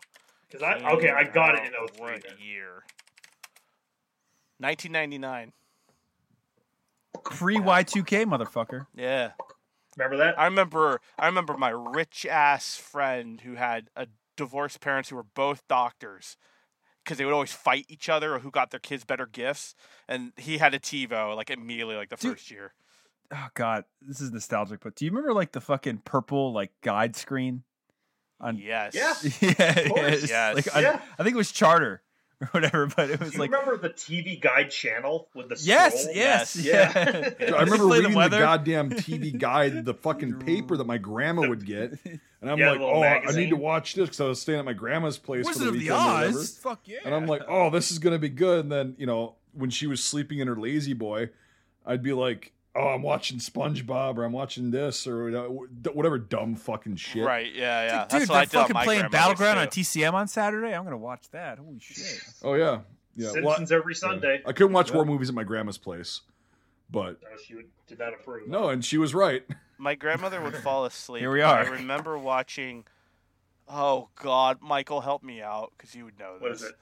True Pa- lies. the Pamela Anderson like after hour. Barbed wire? No, no, the Okay. Pamela Anderson cartoon. Oh, Oh, uh, Stripperella? thank you. That's what it, I because I couldn't watch that at home, and I On s- and I would, and I would sneak it at my grandmother's place and be like, "Oh my god, this is like awesome! Look, it's a cartoon, but it's not." You know, like it's a cartoon. I can't believe you remember that name. I was like, Well, I knew it's you would Michael. know it. I knew you would know it. So like, yeah. I remember when, yeah, T- when Spike TV tried to launch their stupid uh, animated series. Yep. Uh, yeah, that was one I of remember them, Spike. Stripperella. Yep. Oh Yeah, god, yeah. Spike TV. TV for men. Yep. First network for men. Yeah.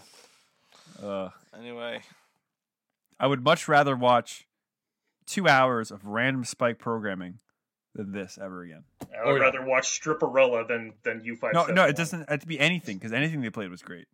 Like e- even the early bar rescues were horrible. They were so funny. So, but, uh, well, I think we have made it to the end of the journey, and we have now Yes. broken the Enigma code apparently. But the British did it a year ago. So, The, whoops. the, that machine's barely in the movie. You don't if, even know if it's anyone there. wants a copy of U five seven one, let me know. there's six of them in Maryland, Yeah, yeah. uh, in a ghetto. But anyway, Yeah. um, He's living in the Maryland shit. we will catch you guys next week outside the ghetto. Yay.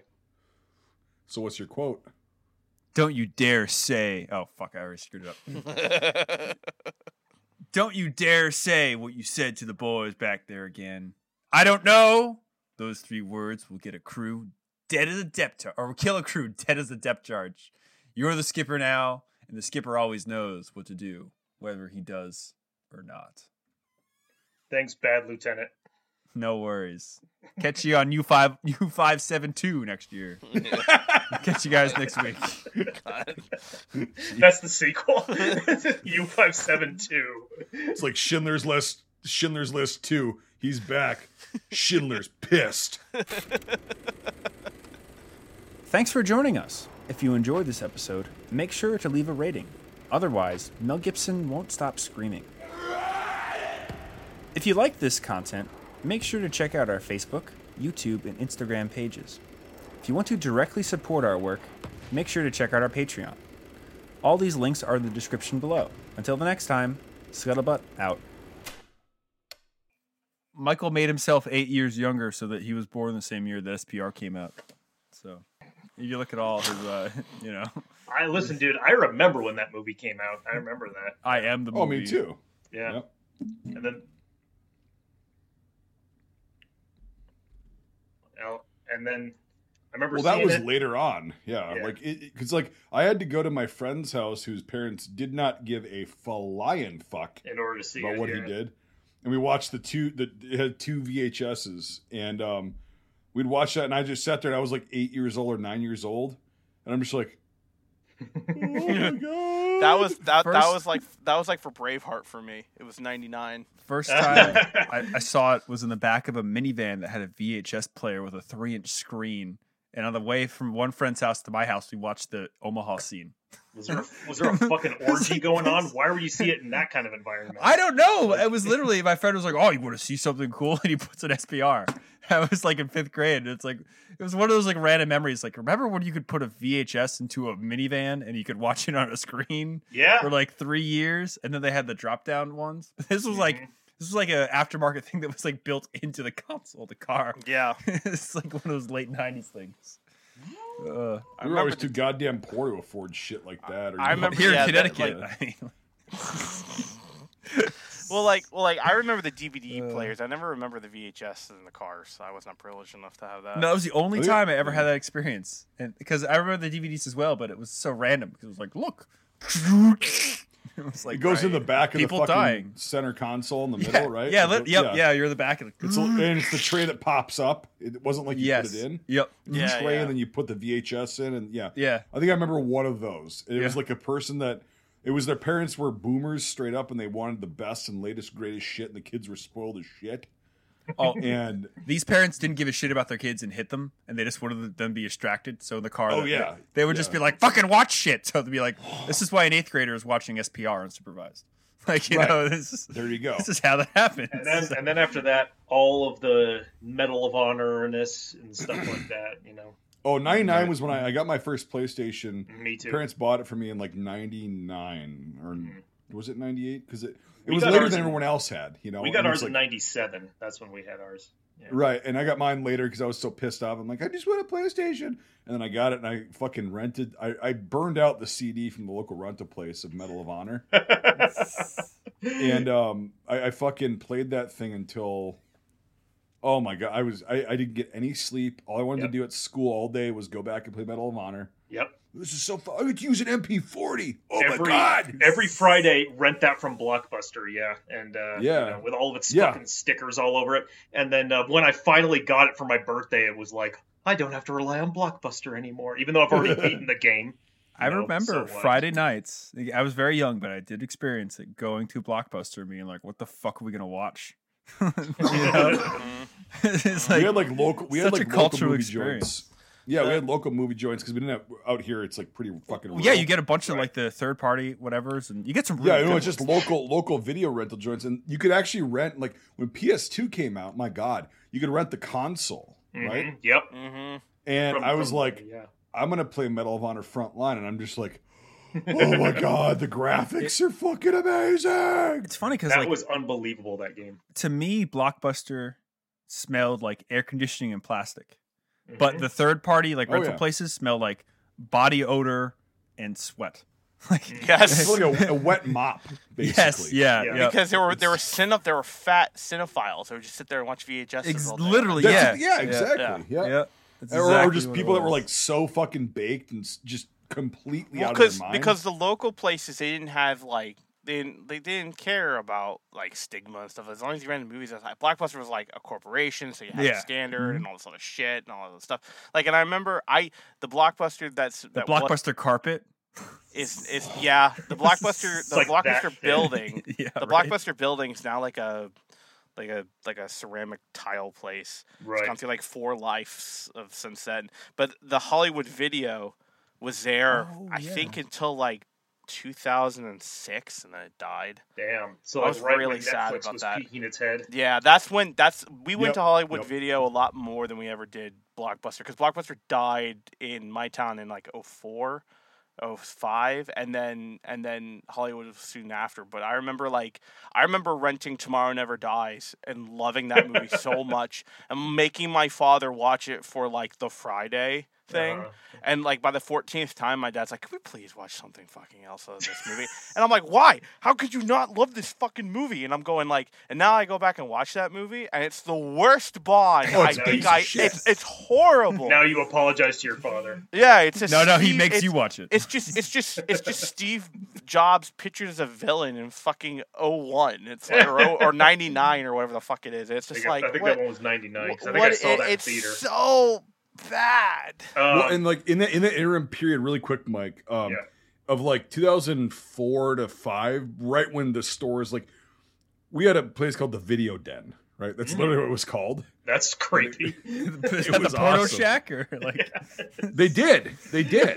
In the back. remember like the little screen? They all yeah, had them. no, it, Yeah. it was it was it was a it was a it was like a, a cloth like a curtain. yes. I remember the porno. and I corner. walked into there one I time and remember I'm the like, porno corner. Yeah. oh, probably not supposed to be. I, in I walked in there. I walked in there one time, and the guy like around the corner, he's like, "Hey!" and, he- and I could hear this like this fat guy just running down the whole entire story. He's like, pulls the curtain. He's like, "Get out of here! You can't be in here!" And I'm like, "What is this? What, what, what is it?" Well, at least Dude, you have the so I, used- I used to rent. I used Yeah. to rent DVDs that I liked. If I liked them, I'd just throw them in, and we had a DVD burner. Right. It took like two hours to burn this fucking DVD. I remember those days. But like, I would go to Circuit City and get a bunch of DVDs. They were expensive as fuck, but I'd They buy were. them Yep. and I'd buy like a 10 pack of them. And I'd be like, all right, this better be worth it.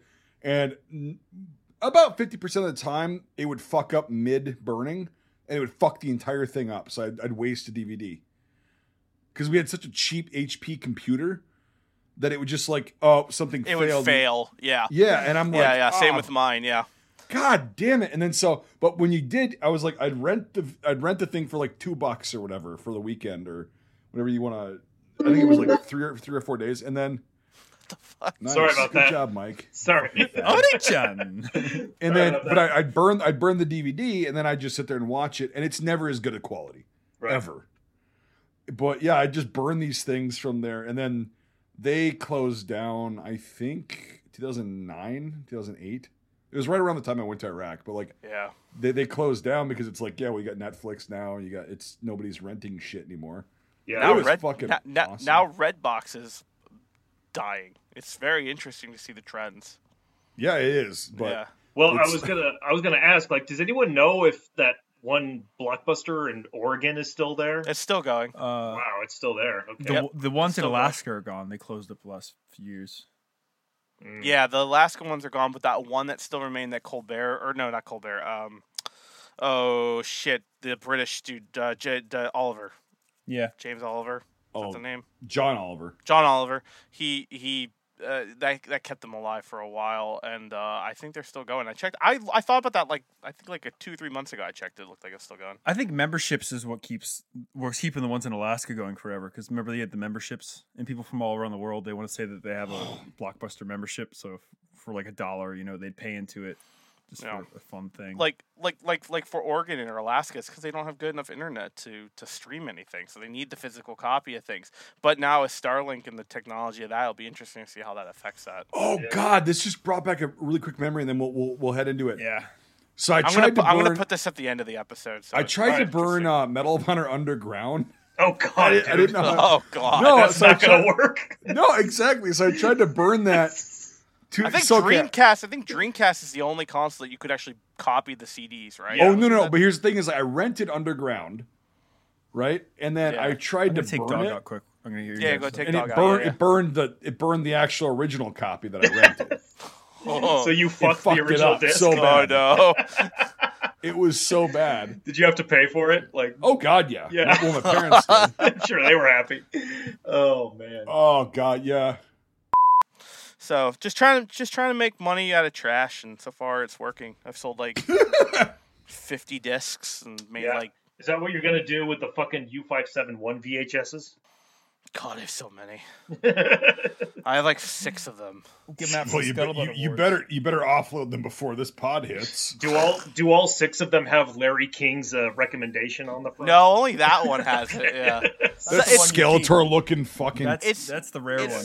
It's it's really interesting to see how cover art changes over the years. That one's definitely a later to release. Yeah, I just I Um, opened that up. I'm like, who's the pull quote on there? It's Larry King. Like, oh Yeah. yes, of all people.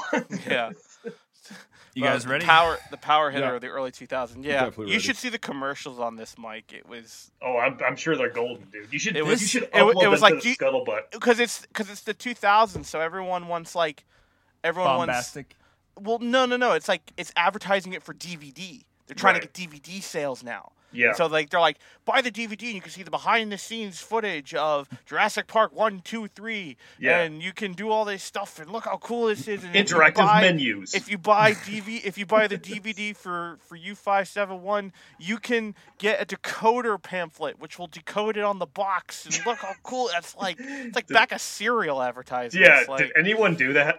That's- because oh, God, because yeah. because you want a chance to have to ride in a real nuclear modern sub here's from the, the U.S. military. That was a reward for decoding it. Correct. I remember in like the early 2000s, sometimes DVDs when you would open them up in the thing where they would have the little booklet, um, they would have like advertisements for other DVDs in there. Mm? You know, it was it's, It's it's because that's where they got their money from. right. Yep.